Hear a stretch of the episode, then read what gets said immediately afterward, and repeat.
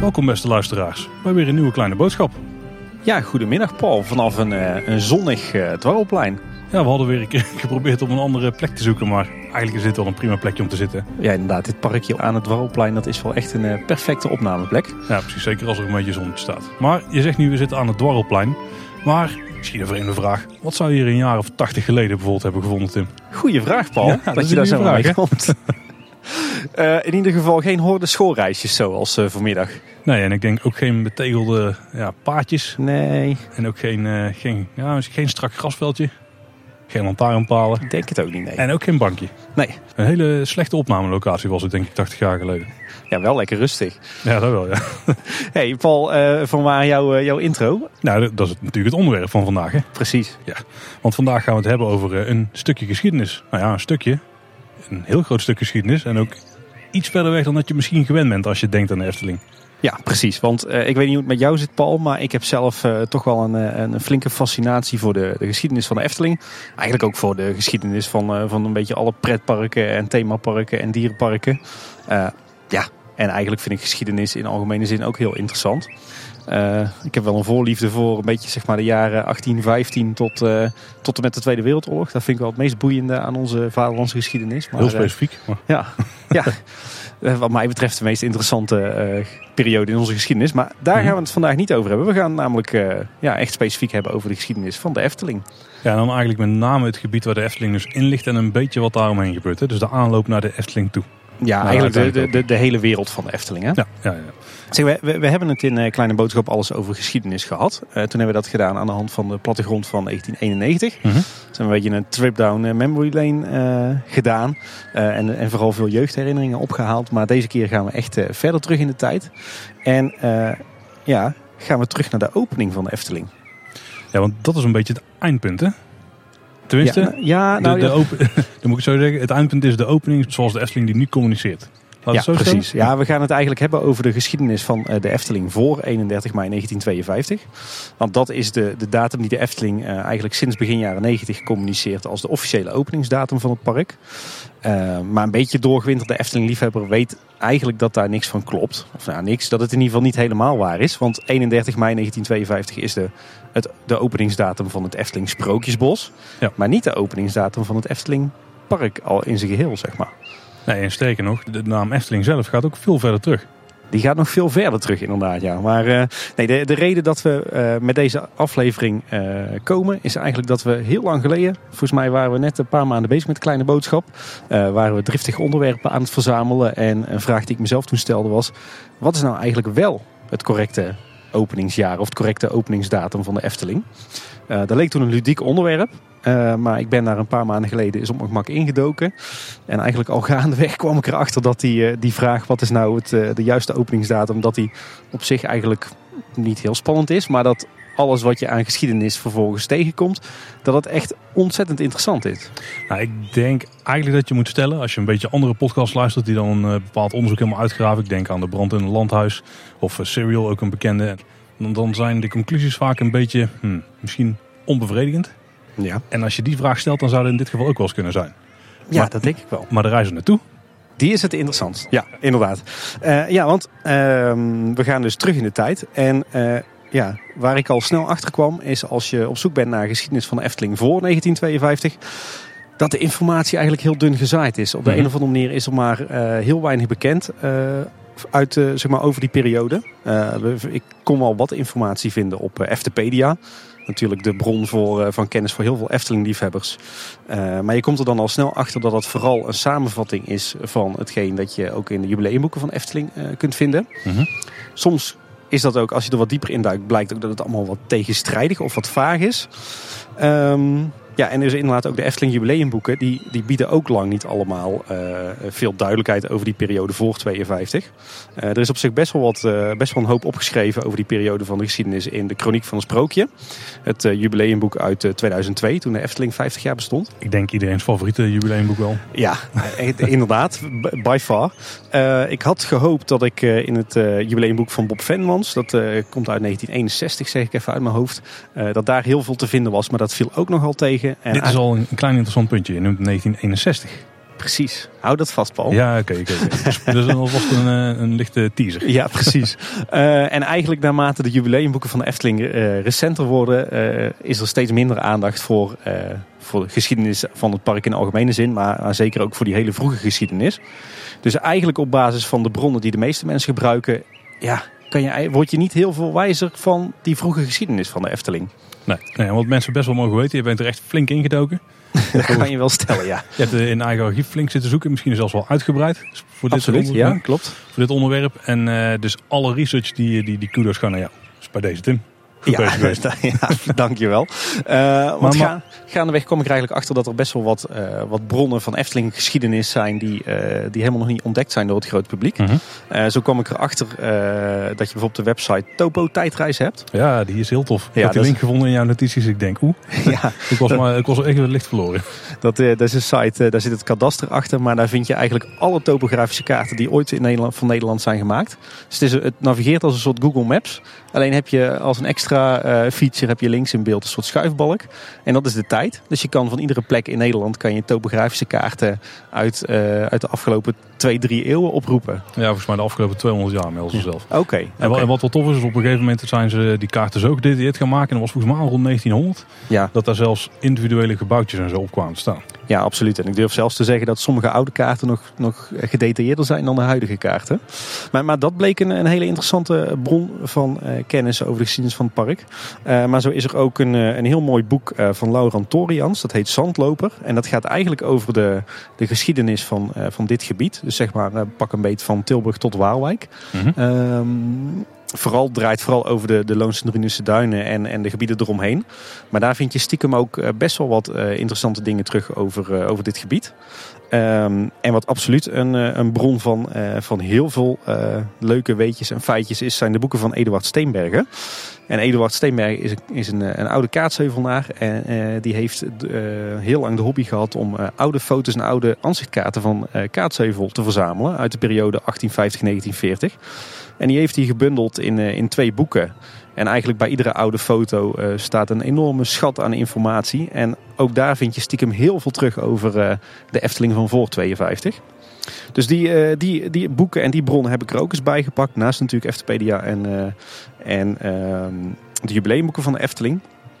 Om eigenlijk eens wat beter die geschiedenis uit te diepen. En dan kom je stiekem toch tot best wel veel leuke feitjes en weetjes die, die tot, ja, eigenlijk tot voor kort niet bekend waren.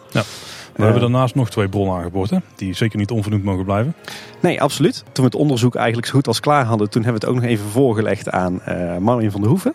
Van de Vijf Zintuigen. Eh, en hij is trouwens ook een paar keer te gast geweest bij ons. Eh, die weet namelijk ook aardig wat van de, de geschiedenis van de Efteling. En die heeft ons nog eh, van wat leuke feitjes voorzien. Eh, en we hebben het ook voorgelegd aan eh, niemand minder dan eh, Gerry van Dongen. Bij de grotere Efteling-fans wel bekend als eh, de archivaris van de Efteling. Eh, ook betrokken bij heel wat uitgaves en eh, natuurlijk bij het Efteling Museum. Ehm, en trouwens ook een oud collega van mij. Want toen ik in de Efteling werkte voor de bouw van de Vliegende Hollander... toen kwam ik heel vaak bij haar over de vloer. Ehm, ja, en zij is toch wel een ongelooflijk grote kenner van Efteling geschiedenis. En ook, ook wel een, iemand met een echt Efteling hart. En zij heeft ons ook nog van wat extra input voorzien. Ja, dus Gerry en Mouwen, hartstikke bedankt. Ja, inderdaad.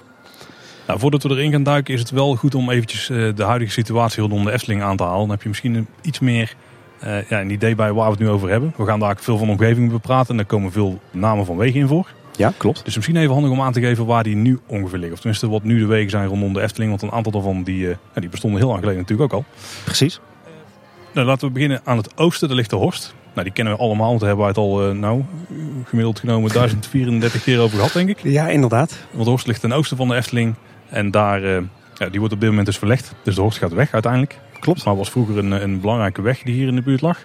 En de Horst die kruist met de Eftelingse straat. En die Ja. loopt aan het zuiden van het park. En daar ligt ook Bosrijk en het Loonse Land aan. Dus als je daar ooit Ja, bent klopt. verbleven of je loopt onderlangs het park af... zodat je langs de Joris en de Draak loopt en de Python... dan kom je eh, daar ook over die straat in. Dat is de Eftelingse straat. Dan hebben we de Kinkpolder. Die ligt ten westen van de Efteling. En eh, dat is eigenlijk de weg waar je overheen rijdt als je naar Vakka gaat. Dus naar de tweede parkeerplaats, zeg maar. Ja. Die steek je dan over, zeg maar, met de Ja, auto. Ja. precies. En als je op de fiets naar de Efteling komt, dan is ook daar de weg waar je, of waarschijnlijk de weg waar je overheen komt om naar de fietsenstalling te rijden. En dan hebben we nog de Dodenaweg, die ligt nog iets verder ten westen. Eigenlijk aan het einde van Vakada net iets voorbij. En die kruis je dan weer als je mag parkeren op het grasveld. Als je heel veel geluk hebt. Precies. Of eigenlijk niet. Maar je hoeft in ieder geval geen parkeerkosten te betalen. Dat is dan weer mooi meegenomen. En dan hebben we ook nog de Europalaan. Even om het af te maken, want we hebben alle kanten van de Efteling gehad. Maar dat is de meest recente straat van dit setje. Ja. En die ligt natuurlijk aan het noorden van de Efteling. En daar komt iedereen overeen die met de auto naar het park komt. eh, die niet naar de verblijfsrecreatie gaat. En wel, dan kom je ook nog een heel klein stukje over de Europalaan trouwens. En dan hebben we wel een beetje het gehad. Hè? Dus ten oosten de Horst, in het zuiden de Eftelingse straat. Ten westen de Kinkerpolder en de Dodenauweg. En in het noorden de Europalaan. Maar wat er in het noorden allemaal gebeurde, Tim, daar hebben we het eigenlijk nog Ja, precies. Nou, ik moet zeggen wel goed dat je dit even doet. Want terwijl ik eh, eh, de- deze aflevering aan het uitwerken was, heb ik eh, driftig gestrooid met allerlei straatnamen. Maar voor mij is dat de normaalste zaak van de wereld. Maar ik denk inderdaad voor heel veel luisteraars dat, dat, die, dat die straten inderdaad niet helemaal zo bekend zijn. Misschien is het ook goed als je dit toevallig luistert achter je computer, dat je even Google Maps opengooit. Dat Of, zou ik eh, zeker doen, ja. of topo-tijdreis.nl natuurlijk. Oeh, ja, maar dan raak je wel heel veel tijd kwijt, denk ik. Hey, eh, eens in de geschiedenis bu- duiken, Paul? Ja, dit eh, wordt ook een enorm uitgebreide aflevering. Eh, zo uitgebreid dat die eigenlijk niet in één aflevering te vangen is. Nee, we hebben met elkaar afgesproken dat we, dat we maximaal twee uurtjes in een aflevering proppen, Paul. Ja, dus we gaan eh, deze aflevering gewoon zo vol praten als we kunnen. Maar als er tijd op is, dan houdt hij op. En dan komt er gewoon nog een deel 2 achteraan. Precies. Eh, dat wordt dan wel ergens in mei pas, maar dan heb je nog wat om naar uit te kijken. Precies. Eh, Paul, we gaan eens, eh, eens de geschiedenis induiken. Ehm nou, wat ik al zei, de, de vraag waar deze aflevering eigenlijk ooit mee begon... is wat is nu de, de juiste openingsdatum van de Efteling? En eigenlijk het jaartal wat, wat dan meteen op komt poppen als... zeg maar het, het jaar dat het allemaal wellicht begon... is 1933. Maar eh, ik wil eigenlijk veel verder teruggaan dan 1933 als jij het goed vindt. Eh, dat vind ik zeker goed. Ja. En ehm, ja, wat ik al eerder zei, er is eigenlijk maar bar weinig te vinden eh, over de geschiedenis van de Efteling. eh, zeker zo lang geleden. Maar de- het kaartmateriaal op topotijdreis.nl en het boek Zandloper van Laurent Torians... die zijn eigenlijk best wel een waardevolle bron van informatie. En die gaan zelfs terug tot in de prehistorie. Dus Zo. ja, mocht je wat willen weten over de geschiedenis van het landschap hier... dan moet je zeker eens dat boek kopen. Maar goed, we gaan het over de Efteling hebben. Eh, en als we er dan de oude kaarten bij pakken uit eh, zeg maar de 19e eeuw, dus eh, zeg maar om en nabij eh 18 zoveel, dan zie je dat het, het huidige Efteling Park, dus waar we nu zitten, dat die in de 19e eeuw bestond uit woeste gronden. Zo noemden ze het toen. Mhm. En dat is eigenlijk een combinatie van stuifzand, heide en, en zeg maar wat lager gelegen vennetjes en moerassige gebiedjes. Dat is eigenlijk een beetje wat je dus nu vindt aan de oostkant van de N261. Dus eigenlijk gewoon een beetje Loons en Drunense tuinen, maar die kwamen nog wat verder deze kant op. Precies, precies. Wel was het zo dat, eh, dat hier zeg maar, in het gebied waar nu het park ligt, Efteling Park, dat het voor een deel al wel gecultiveerd was. Want je vond hier ook eh, in, eh, in de 19e eeuw al een hoop bos, akkers en weilanden. Dus het was een beetje een gemixt gebiedje hier. Ja. Maar dat was vooral in het zuiden, denk ik. Hè? Het noordelijke deel was wel woester dan het zuidelijke deel. Ja, dat, eh, dat klopt inderdaad. Je vond inderdaad eh, aan, aan de zuidkant van, eh, van de huidige Efteling wat meer het, het gecultiveerde gedeelte. En het, het deel waar nu het Efteling Park is, als je goed op de kaart kijkt, dat is inderdaad meer het wat ruigere deel. Maar het was echt een mix van, van hele kleine ja, perceeltjes met, met verschillende inrichtingen. En, en toen hadden we het net over de naam Efteling. En wanneer die ongeveer in omloop kwam. Dat weten we niet precies, maar... Nee, nou, eigenlijk als we zo, zo ver mogelijk teruggaan in de tijd als we kunnen, eh, dan komen we uit bij het buurtschap Efteling. Nou ja, wat is een buurtschap? Je zou kunnen zeggen, eh, je hebt een stad, ga je iets kleiner, dan heb je een dorp. Ga je nog kleiner, heb je een gehucht. En zo'n beetje de kleinste vorm van nederzetting is een buurtschap. Dus vaak een, een paar huizen of een paar boerderijen eh, vroeger. En ehm, hier in de buurt eh, had je vanaf het jaar eh, 1400 eh, het buurtschap Efteling. Ehm, Overigens duikt de naam Efteling eh, voor het eerst op rond het jaar 1400. Maar het zou dus ook nog kunnen dat het nog veel langer geleden is. Eh, maar goed, dat was dus een buurtschap. Dat bestond uit eh, een tiental boerderijen met, eh, met landerijen erbij. Eh, maar dat lag dus niet op de locatie van het, het huidige Efteling Park. Eh, maar dat lag zeg maar ongeveer op de plek waar nu het Loonse Land is. Dus het vakantiepark. Ehm, en dat liep helemaal door tot, eh, tot aan eh, de Duikse Hoef. Aan eh, de zuidzijde. Daar zult het zo nog wel eens over hebben. Eh, maar in eh, tegenstelling tot wat je eigenlijk in de meeste literatuur ziet. ehm, lagen, er ook boerderijen van het buurtschap Efteling op de plek waar nu bijvoorbeeld Fata Morgana zich bevindt. En ook aan beide kanten van de Eftelingse straat, ter hoogte van de huidige Efteling. Dus het buurtschap Efteling lag niet alleen op de plek waar nu vakantiepark Loonse Land is, maar wel degelijk ook ja, zeg maar in, aan een beetje de zuidkant van wat nu het Anderrijk is. Ja, een stukje dus in het huidige park eigenlijk. Ja, absoluut. Ja. Nou, dat buurtschap eh, dat bestaat niet meer. Eh, dat eh, dat lijkt, me, lijkt me vrij, vrij duidelijk. En het was eigenlijk de landbouwcrisis aan het eind van de 19e eeuw. die ertoe leidde dat het gehucht, eh, of ja, eigenlijk het buurtschap in het geheel verlaten werd. Er waren een aantal oogsten die, die, die waren mislukt. En nou ja, toen hielden de boeren er hiermee op. Maar het leuke is dus dat je nog steeds wat restanten kunt zien van het buurtschap Efteling. Eh, er is bijvoorbeeld een, eh, een bolle akker, zoals dat dan zo mooi heet. Mhm. Eh, die vind je op de hoek van de Eftelingse straat en de Horst nu. Dus eigenlijk eh, ja, links van Villa Padus. Als je voor Villa Padus zou staan. Ja, dat is de weilandje wat daar ligt. Die, die akker dan Die akker inderdaad. inderdaad, ja. ja. Die, die noemen ze een bolle akker omdat die dus ook echt bol staat. Want het, het hoogteverschil tussen de, de zijkanten en het midden van die akker is een meter. Dus die loopt zo bol. En dat komt eigenlijk omdat ze daar jarenlang potstalmest hebben opgebracht. om die grond maar vruchtbaar te krijgen. Ja. Waren ze dan vroeger heel slecht in verdelen of zo? Of eh gooien ze het gewoon in het midden en dan hopen ze dat het vanzelf naar buiten regenen? Ik weet het ook niet. Ja, nee, ja, hoe dat precies zit, eh, dan moet je even schuldig blijven. Wat we daar trouwens eh, ook nog zien, de, die akker die, die bestaat nog steeds. Die is ook weer, weer, staat ook weer bol. En die is nu eigendom van de Efteling. Maar die verpachten ze nu voor een stukje landbouw. En sinds kort doen ze dat ook, ook bewust op, ja, op die authentieke wijze. Nou ja, verder vind je aan de zuidkant van die bolle akker vind je nog een, eh, ja, eigenlijk een heel vreemd rijtje beukenbomen. Eh, maar dat zijn oude, is een oude beukenhaag eigenlijk, die is doorgeschoten. Die stamt ook nog uit dat buurtschap. Ehm, verder is Café de Efteling. Is ook nog een restant van het buurtschap. Ehm, en ook de boerderij eh, die pas geleden gesloopt is aan de Horst. Zeg maar aan de overkant van de Horst ter hoogte van station De Oost. Ook die behoorde tot het buurtschap Efteling. Dus je hebt eigenlijk nog best wel lang eh, eh, ja, restanten van dat buurtschap waar de Efteling haar naam aan te danken heeft, heb je terug kunnen vinden hier in de, in de omgeving. Wat mij trouwens zelf opviel, als je over de Eftelingse straat rijdt, dan, dan zie je ter hoogte van de Fata Morgana eh, ook nog een aantal bomen die een beetje uit, eh, uit de toon vallen. Die zijn, eh, die zijn heel grillig. Volgens mij zijn het bomen, of beuken of lindes. En ik vraag me dus af, gezien die, de nieuwe kennis dat dus het buurtschap Efteling ook bij de Fata lag, of dat dat misschien ook wel restanten zijn van een, een oud erf van een oude boerderij. Dat is leuk, dan moet je maar eens gaan kijken. Die, ja, die staan op een hele vreemde plek en die vallen ook een beetje uit de toon met de andere bomen. Ja, net dat die aan de rand van een erf stonden. Van, ja, ja, ja, ja. ja. En de naam Efteling, die zag ik in ieder geval op die eh, topo, hoe noem je het? Topo historie? Nee? Topo tijdreis. Topo tijdreis. Ja, ik zag op Topo tijdreis zag ik daar al Efteling staan, volgens mij al rond 1800.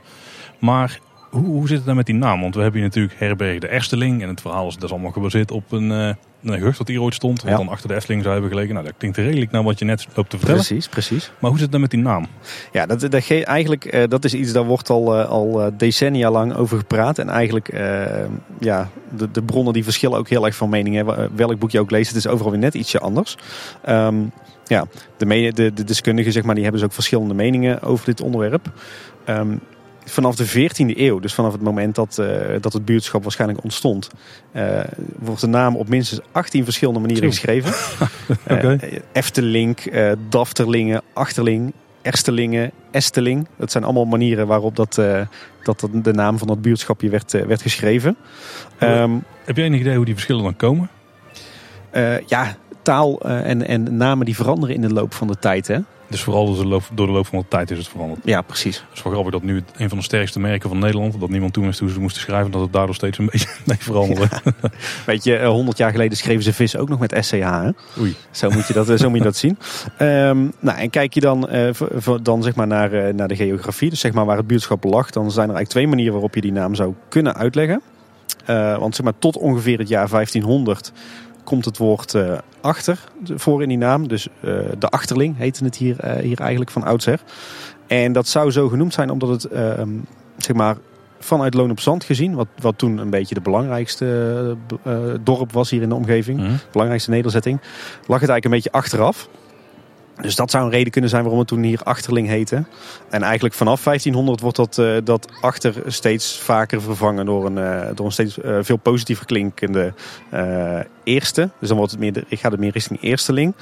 En de uitleg daarvan is, als je nou vanuit Holland naar Brabant reisde en je kwam over de vaart die door het toen al het dorpje Kaatsheuvel liep, dan kwam je eigenlijk als eerste buurtschap eh, de Ersteling tegen. En er wordt in sommige verhalen zelfs verteld dat er, eh, dat er een hoeve was in dat buurtschap. eh, die dus de naam Ersteling of Eersteling droeg. En misschien zelfs eh, een uithangbord had met de naam Ersteling of Eersteling erop. Maar ja, is even de vraag of dat nou werkelijk waar is of dat dat meer een urban legend is. Eh, het is in ieder geval zo dat het uithangbord wat we nu bij Herberg de Eersteling terugvinden in het Sprookjesbos. Dat dat wel een beetje natuurlijk een, eh, een overduidelijke eh, knipoog eh, is. Hè? Ja, ja, ja. Maar het leuke is, als je nou dus in de literatuur duikt die wat minder gangbaar is en waar de, de hand van de Efteling minder achter zit, uh, en je, je opent bijvoorbeeld het boek Zandloper, dan staat er weer een net iets andere toelichting. En daar schrijft, uh, schrijft Lauren, die schrijft daar, het buurtschap Efteling lag achter het lang geleden verdwenen gehucht Westloon. En daarom heet het dus, heette het dus hier waarschijnlijk Achterling. En uh, ja, die interpretatie is op zich niet nieuw, maar nog steeds wel een beetje onzeker. Omdat er zoveel verschillende manieren van spelling zijn geweest uh, sinds 1400. Uh, dat je eigenlijk niet echt een, ja, een eenduidige verklaring kunt vinden voor die naam. Dus eigenlijk samenvattend kun je zeggen, als je kijkt naar de allereerste naam Achterling, dan zou het of te maken kunnen hebben met het feit dat het achter het buurtschap Westloon lag. waarover later dadelijk trouwens wat meer. of dat het achteraf lag gezien vanuit Loon op Zand. Of omdat het het eerste buurtschap was wat je tegenkwam als je uh, over de vaart, uh, de turfvaart vanuit Kaatsheuvel kwam. Maar goed, dat even uh, de, over de naam. We, we, zullen weer teruggaan naar de wat recentere geschiedenis. want het grappige is namelijk dat op de huidige locatie van het Eftelingpark niet het buurtschap Efteling lag, maar het buurtschap Horst. Hm, de Horst was niet zo'n hele catchy naam misschien voor een. nee, dat te zeggen van we, we, gaan naar de wereld van de Horst vandaag. Ja, precies. Ja, precies. Overigens, overigens uh, zie je dat op de, op de oudste kaarten. Uh, later, dus wat later in de 19e eeuw, dan zie je dat uh, de kern van het buurtschap Horst zich een beetje verplaatst naar de plek waar nu het Efteling Hotel ligt. maar ja, het is eigenlijk onduidelijk waar dat buurtschap Horst nou precies heeft gelegen. En eigenlijk vind je daar ook geen restanten meer van terug nu. Volgens het boek Zandloper komt de naam Horst er trouwens vandaan dat het een verhoogde plek in het landschap was. Of een kleine heuvel. Uh, en dat zie je bijvoorbeeld ook in de, de, de, geografische, geologische uitdrukking horsten en slenken. Want daarbij zijn de slenken de lager gelegen gebieden en de horsten de hoger gelegen gebieden. Dus waarschijnlijk komt daar die naam vandaan. Dat is wel grappig, want als je nu kijkt naar de huidige horst en je kijkt een beetje naar het beboste stukje wat ten, ten zuiden van het Efteling Hotel ja. ligt. Daar zit ook echt wel hoogteverschil in. Ja, precies. Echt wel wat dalen dus... en wat, wat, wat, wat heuveltjes in. Ja. ja. Dus daar liggen horsten. Of mag je dan weer niet zo in meervoud? Een horst waarschijnlijk, ja. Goed, um, nou, dat, het gebied hier waar nu dus het Eftelingpark is, dat werd eigenlijk helemaal om, uh, omsloten door een aantal oude buurtschappen. Hè, dus weer die kleine nederzettingen. Uh, ik zal een aantal noemen. Uh, je had het buurtschap Bernsehoeve, het buurtschap Duiksehoeve, Westloon, Kraanven, Roestenberg, Heikant, Hil en Vaart. Dat zijn eigenlijk de buurtschappen die rondom de Efteling lagen. Mm -hmm. En het leuke is dat, dat sommige van die buurtschappen die bestaan nog steeds. Denk bijvoorbeeld aan het buurtschap Bernse Hoef. Dat uh, iedereen die kleine boodschap luistert, die, die, ken, die kent ze wel. Hè? Dat zijn de, de notoire burgers. Ja, de dwarsliggen. Uh, wat zei ik nou? Ja, precies. um, maar bijvoorbeeld Kraanven is ook nog steeds een, een bestaand buurtschap. dat heeft natuurlijk ook weer een relatie met het, het bungalow, oude bungalowpark van de Efteling, waar we het laatst al eens over hebben, hadden. En ook het buurtschap Duikse Hoef bestaat nog steeds. En dat ligt onder meer de manege de Duikse Hoef, voorheen oh. van de Efteling.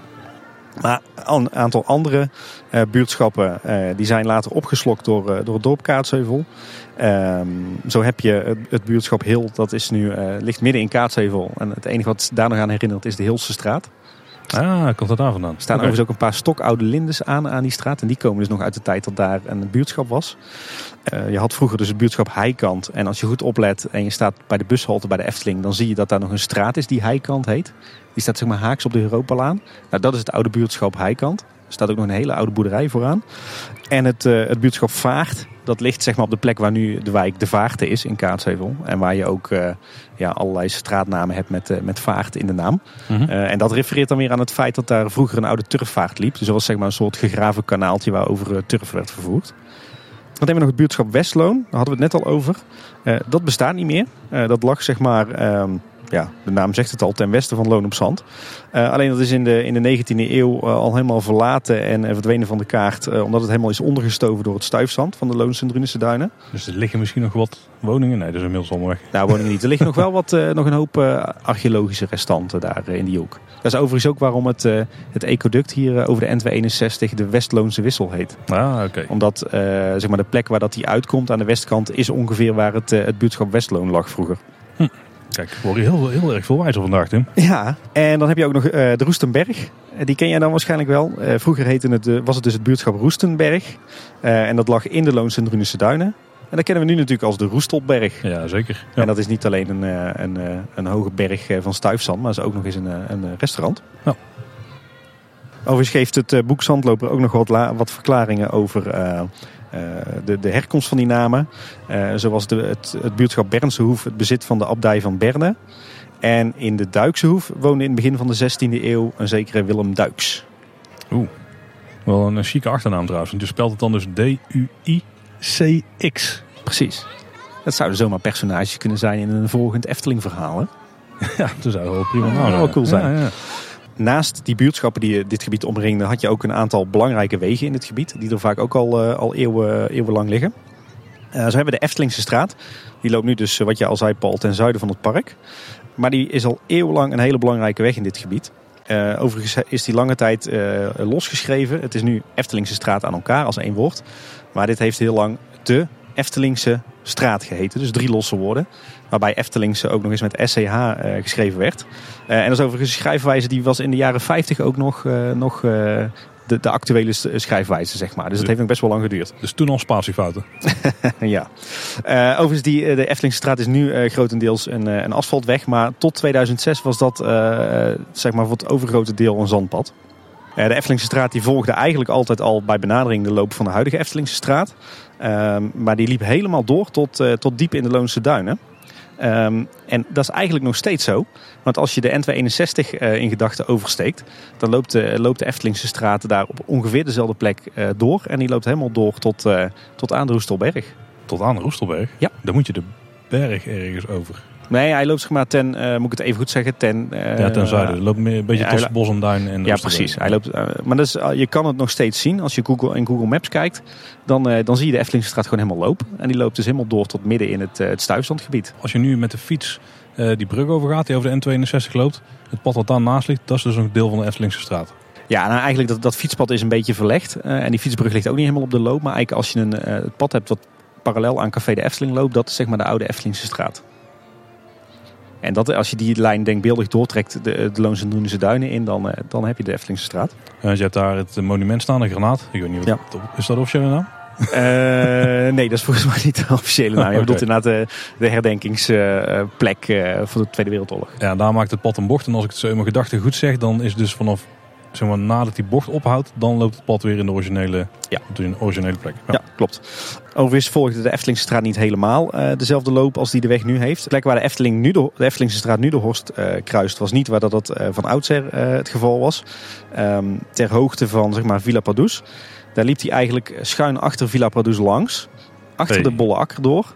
En dan stak, hij, dan stak hij daar de weg over. En je kunt, je kunt dat eigenlijk nog steeds herkennen, want er ligt nog steeds achter Villa Padus langs, een beetje schuin weg, ligt nog een wat verhoogd zandpad. En dat is dus eh, waar de Eftelingse straat van oudsher eh, lag en eh, de Horst overstak. En dat is overigens ook, en dat is wel grappig, ehm, dat zie je ook terug in de plannen voor de wereld van Efteling eh, 2030. Eh, want dan willen ze eigenlijk die oude loop van de Eftelingse straat weer in ere herstellen als zeg maar de, de ontsluitingsweg van de parkeerterreinen van Efteling. Ja, niet echt met eh, historische motivatie. Maar ik denk vooral omdat ze dan een extra stukje park weer erbij krijgen. Precies, precies. En het is cultuurhistorisch juist eigenlijk hè. Ja, daar wel. Ja. Maar ik denk niet dat dat de reden is. eh. Overigens kan je de Eftelingstraat eh, op twee plekken nog herkennen, zoals die echt in een oude staat. Je hebt dus nog een laantje wat langs Café de Efteling loopt. Maar je hebt ook nog een heel oud stukje eigenlijk zeg maar, tussen het poorthuis van Bosrijk en de Dodenauweg. Dat loopt langs eh minicamping de Bernshoef, ook al bekend bij onze luisteraars. En eh, dat is ook nog helemaal als, eh, als zandpad, zoals dat van oudsher het geval was. Ja. Dus daar krijg je een beetje een indruk zeg maar, hoe dat die weg er vroeger uitzag. Overigens willen ze dat stukje van de Eftelingse straat binnenkort ook gaan asfalteren als een soort van ja, Backup line. precies noodroute, zeg maar. Waar dat de Eftelingse straat dan aan de westzijde eh, eindigde of begon, dat is dus niet helemaal duidelijk. Op oud kaartmateriaal kan je zien dat het, eh, dat het als een soort van ja, eh, klein paadje uitkwam in een ruig heidegebied. Op een van de, de huidige weilanden, zeg maar in die hoek tussen de Dreefseweg, de Dodenauweg en de Eftelingse straat. Zeg maar dat gebiedje waar straks de second gate moet komen en het, het, En parkeren. Ja. Nou ja, niet alleen eh, de Eftelingstraat is, eh, is een weg die al, eh, al eeuwenlang hier in het gebied ligt. Een andere weg is de Horst, we hadden het er al eerder over. Die heeft altijd al een beetje gelegen op de huidige locatie voor het overgrote deel. En dat was van oudsher de verbindingsweg tussen Loon op Zand en Sprang. Maar later werd dat ook onderdeel van de provinciale weg die de textielindustrie van Tilburg met de haven van Waalwijk verbond. Mhm. En tussen 1881 en 1937 liep er zelfs een trambaan langs de weg. Een trambaan. Ja, een tram. Oh, hadden we dat nu maar. Precies, hadden ze die maar nooit weggedaan. Dan hadden Ja. we eh, heel, een stuk minder uitdaging logistiek gezien. Overigens, de, de, de functie die de Horst toen had als provinciale weg, die is natuurlijk later overgenomen door de N261. En die werd pas in 1987, 88 aangelegd. Ja, dus heel lang. Dat is heel gewoon ook een eh, heel belangrijke weg geweest daar. Ja, inderdaad. En op zich eh, ging die aanleg niet zonder slag of stoot. Want daarvoor werden best wel flink wat bos gekapt. En eh, ja, best wel een flink deel van de Loons en Drunische Duinen opgeslokt. En eh, bij de aanleg van die weg zijn er, eh, zijn er op het, zeg maar het tracé van de, van de N62 eh, nog een hoop resten gevonden van een nederzetting uit de late bronstijd en de ijzertijd. Wacht eens even, ik besef nu dat de dan dus jarenlang tijdens de belangrijkste weg die tussen Waalwijk en Tilburg lag heeft gelegen. Echt er vlak naast. Ja, precies. Tot 1987 maar Zo. liefst. Ja, cool. Overigens ligt, eh, eh, lag de Horst eh, ter hoogte van de bossen ten zuiden van de Efteling. Dus zeg maar een beetje nu de, de bossen die, die het Loonse Land omringen. Mhm. Lag die waarschijnlijk ietsje westelijker. Want in dat bos kun je, kun je parallel aan de huidige Horst... kun je ook nog een wat verhoogd bomenlaantje, of zeg maar laantje vinden met bomen erlangs. En waarschijnlijk is dat de, de oude loop van de Horst. Nou, het draait ook een beetje weg. Hè. Het draait een beetje meer richting de N62 en dan gaat hij daar heel erg strak langs lopen. Precies. Ja, ja, dan komen we. Ja, oké. Dus waarschijnlijk liep vroeger net iets anders. Ja. Maar goed, dat even over, eh, over de belangrijke wegen eh, rond de Efteling. Hè, want eh, eigenlijk zeg maar, begin 19e eeuw had je hier dus al de Eftelingse straat vernoemd naar het buurtschap en de Horst. Maar eigenlijk duurde het tot 1868 eh, voordat er een, een beetje een structuur verscheen die bij benadering het huidige terrein van de Efteling omsloot. Want naast de Eftelingse straat en de Horst ontstonden toen ook eh, de Kinkerpolder en de trambaan. En de trambaan is eigenlijk een voorloper van de huidige Van Heeswijkstraat. En die loopt eh, parallel aan de Europalaan. En die, die Van Heeswijkstraat is eigenlijk heel lang ook nog de toegangsweg van de Efteling geweest. Maar goed, die komen we later ook nog tegen. Eh, de Kinkerpolder overigens, die is ook tot 2007 eh, nog een keienweg geweest. Dus die heeft ook nog heel lang daar gelegen in zijn huidige vorm. Pas in 2007 werd die omgevormd, omgevormd tot asfaltweg. En ik weet inderdaad nog van vroeger als eh, wij vanuit Tilburg op de fiets naar de Efteling gingen en we reden over de Kinkerpolder dat het echt een, eh, een gigantisch gammel weggetje was. maar dat, heeft dus, eh, de, ja, dat komt dus uit de 19e eeuw. Het buurtschap, Kinkerpolder is trouwens ook een buurtschap. Die ben ik net even vergeten. En ondanks dat zeg maar de, de weg de Kinkerpolder pas op eh, rond 1868 op de kaarten verscheen, bestaat dat buurtschap al langer.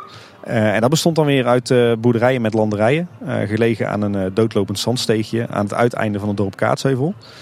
En het buurtschap had eigenlijk heel lang geen goede naam. Dat was een beetje de dodgy end van Kaatsheuvel, zeg maar. Oh, wat kon je er allemaal vinden dan? Nou ja, het was een beetje, je, zou, je zou kunnen zeggen dat daar zeg maar een beetje het, eh, het, het laagste van het laagste woonde, om het zo maar te zeggen. Ehm, de naam Kinkerpolder die houdt waarschijnlijk trouwens verband met het in cultuur brengen van, eh, van heidegrond of van natte gebieden. En eh, eigenlijk is dat laatste het meest waarschijnlijk. Eh, omdat dat gedeelte van Kaatsheuvel nu nog steeds relatief laag ligt. En als het een beetje regent, dan staat dat, dat hoekje van Kaatsheuvel vaak onder water. Maar wat er nu nog ligt aan, aan huizen en boerderijen is trouwens maar de helft van het buurtschap. Want de oostelijke helft van het buurtschap Kinkerpolder is langzaam maar zeker door de Efteling opgeslokt. En ingelijfd bij het huidige hoofdparkeerterrein. Als ik een beetje keek op die eh, kaarten van Tobo Tijdreis, dan leek het erop dat eind jaren 90 een groot deel is verdwenen en begin jaren 2000 het laatste woningje. Ja, klopt. Begin jaren 90 natuurlijk voor eh, de, zeg maar de, de vernieuwing van het hoofdparkeerterrein. Ik geloof dat dat in 1993 was. Eh, en er heeft nog heel lang een, een wit boerderijtje aan de oostkant van de, de weg de Kinkerpolder gestaan. En die is pas een aantal jaar geleden door de Efteling gekocht en gesloopt. En die is toen ingelijfd bij de, de huidige Milieustraat die je daar nog vindt. Want eh, wat trouwens nog leuk is, eh, want we moeten langzaam maar zeker richting eh, de geschiedenis van de Efteling zelf. Maar wat nog leuk is als je, als je het oude kaartmateriaal bestudeert, is dat je al op de eerste kaarten uit de 19e eeuw op de kruising van de Eftelingse straat met de Horst, dus zeg maar de, de, de oude kruising die dus iets zuidelijker lag, vond je toen al een tolhuisje. Dat zie je ook op, op alle kaarten aangeduid met tol. En tot 1872 werd er dus tol geheven op die provinciale weg. En het is dat huisje wat we eigenlijk nog steeds kennen als Café de Efteling. Eh, en dat is zoals eerder gezegd een van de weinige overblijfselen van het buurtschap Efteling. Alhoewel ik daarbij wel bij moet zeggen dat eh, tijdens de Tweede Wereldoorlog dat echt zwaar werd beschadigd tijdens door bombardementen. En daardoor is het eigenlijk in 1951 opnieuw opgebouwd. eh, wel op dezelfde plek. Maar het Café de Efteling zoals het er nu ligt is dus een nieuw gebouw. Maar staat wel op de plek van het oude tolhuis. Ja, ja, het ziet er inderdaad ook niet echt uit van. Het ligt er al 200 jaar of zo. Nee, precies. maar er werd dus tol geheven. Zeer toll. Ja. Nou, wat je ziet als je, als je de, de kaarten goed bestudeert, is dat eigenlijk dat uh, gemengde grondgebruik, hè, dus de, een beetje heide, wat bos, wat akkers en weides, dat, uh, dat dat tot 1935 bleef bestaan. Uh, en ook de padenstructuur in dat gebied in de 19e eeuw bleef lange tijd hetzelfde. En dat bleef ook behouden in het sportpark wat hier later gebouwd werd, de voorloper van de Efteling, tot om en nabij 1949. alleen zien we nu in de huidige Efteling eigenlijk weinig meer terug van ja, zeg maar van, die, van die structuur, van die indeling van dit gebied. Ja, want dat bedoel je echt wat binnen de huidige parkgrenzen ligt, hè? Ja, precies. Ja. Uh, alhoewel, als je de kaarten uit de 19e eeuw heel goed bestudeert en je, en je, je speelt een beetje met, met, met die tijdlijn en je, je legt er nieuwe kaarten naast, dan zijn er wel degelijk nog wat overeenkomsten met, die, met, met de toestand uit de 19e eeuw te vinden. Um, zo was er ten noorden van wat heel lang parkeerterrein Oost is geweest, hè, waar nu de Python ligt, mm -hmm. was er een akker te vinden die ook al op kaartmateriaal uit, uh, uit 1868 te zien was. En die werd dus pas in 1984 bij de Efteling getrokken. En die kun je eigenlijk nu nog steeds herkennen als het Ruigrijkplein. Oké, en hoe loopt dat dan precies? Nou, dat is eigenlijk zeg maar een beetje de hoek uh, waar, je, waar, je, waar je terechtkomt zeg maar, uh, als je vanuit de Game Gallery richting Station de Oost loopt. Op het moment dat je dan uh, de Game Gallery achter je laat en je komt op dat plein met de oude Tuffers en Polka Marina. En Station de Oost, dat is dus, heeft, heeft, dus heel lang niet bij de Efteling gehoord, niet bij het park gehoord.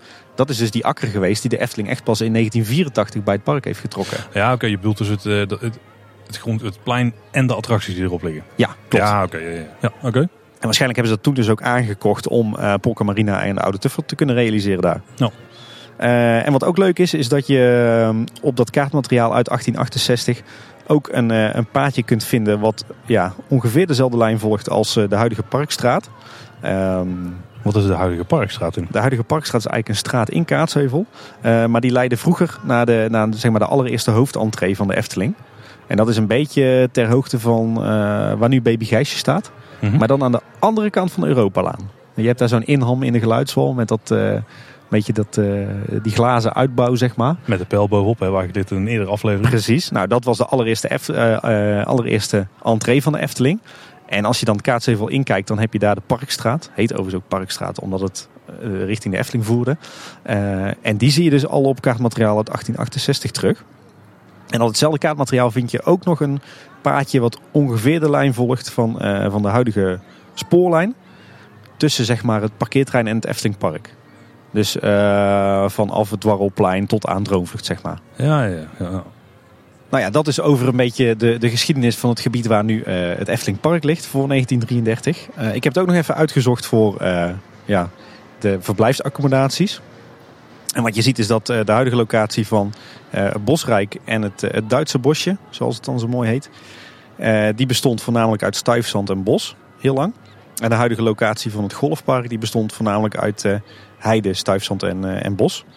En het gedeelte aan de overzijde van de Horst, hè, wat we nu zien als strookrijk, daar begon eigenlijk voorheen direct het stuifzand al.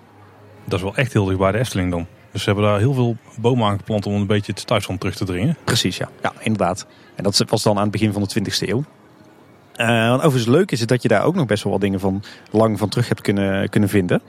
Uh, want tot de bouw van Bosrijk in 2007 bestond dat gebiedje ook nog daadwerkelijk uit, uh, uit stuifzand omzoomd met bos. En ook als je nu door Bosrijk loopt, dan vind je op sommige plekken nog restanten van het stuifzand terug. Alhoewel het, het, zeg maar het, het overgrote deel, dus echt de stuifzandvlakte, die een beetje zou kunnen doet denken aan hoe de Loonse en Roenense duinen zijn. Mm -hmm. Daar hebben ze de vijver gegraven. Ah, zodat okay. ze eigenlijk uh, zo min mogelijk bomen hoeven te kappen om, uh, om die grote vijver aan te leggen. Dus die vijver ligt eigenlijk precies op de plek waar vroeger het stuifzand lag. En het, het Duits bosje, daar kon je ook nog lang wat stuifzand vinden. Alhoewel het daar al, al heel lang wat bosachtiger was. Ja, het Duits bosje is even voor iedereen die het niet helemaal kan volgen. Is dus net boven de Eftelingse straat. eigenlijk grenzend aan Fata Morgana. Daar loop je doorheen als je vanuit Bosrijk naar het park loopt. Ja, of vanuit het park naar Loonse Land. Dat is dat bosje ja, zeg maar. Ja, precies. Ja. En dat, uh, daar, daar kon je ook nog wat stuifstand vinden. Maar dat verdween eigenlijk geheel uh, tijdens de, de, aanleg van het paadje naar het Loonse Land in 2017. Alhoewel, als je nu nog steeds over dat paadje loopt... zie je af en toe links en rechts van de weg nog wat plukjes stuifzand liggen. Dus dat is wel cool om te zien. En het Duitse bosje, weet je nou inmiddels dankzij je onderzoek ook waar die naam dan vandaan komt? Uh, daar is nog steeds heel weinig van te vinden. Men zegt uh, dat een gedeelte van het bos uh, in eigendom was van een Duitser. En dat hij in dat bos ook een huisje had. nou ja, van dat huisje is niks meer terug te vinden. Maar er heeft wel hele lange tijd in dat bos een vijvertje gelegen met tuinplanten. En men zegt dat dat wellicht de vijver was die hoorde bij het huisje of de bungalow van die Duitser. Okay. Alhoewel ik ook weer andere verhalen ken uh, die aangeven dat dat ooit een test is geweest van de Efteling Tuindienst met, tuin, met vijverfolie. Het leuke is dat, uh, dat die vijver is opgeruimd uh, toen het pad naar Bosrijk werd aangelegd in 2007. Maar als je nu over dat pad vanuit fietsstalling naar Bosrijk loopt en je kijkt ongeveer op twee derde van, van het pad naar links, dan zie je daar nog steeds de contouren van een vijvertje liggen in het bos. En dat is dus wellicht het vijvertje, het vijvertje. van de Duitser. Een gebied dat ook heel interessant is nog, is het, uh, zeg maar het, de huidige locatie van vakantiepark het Loonse Land en het hele bosgebied daaromheen. Ja, want daar hebben ze toch wel in ieder geval geprobeerd om zo'n stuifzandgebiedje te creëren. Maar is het een deel van het stuifzand wat ze bij Bosrijk hebben afgegraven daarheen gegaan of zo? Nee, nee, nee, dat is gewoon afgevoerd als, okay. uh, als heel goed geel zand. uh, maar goed, de, de huidige locatie van het Loonse Land die bestond lange tijd uit een, uh, was ook weer een gemengd gebied met heel veel bos, maar ook akkers en nog wat plukjes stuifzand. En ja goed, zoals we al eerder hebben benoemd, lag daar dus voor een gedeelte het buurtschap Efteling. en kleinschalige landbouw die werd daar afgewisseld met heidevelden. En door, door, door bemesting met potstalmest kreeg je daar dus ook verschillende bolle akkers.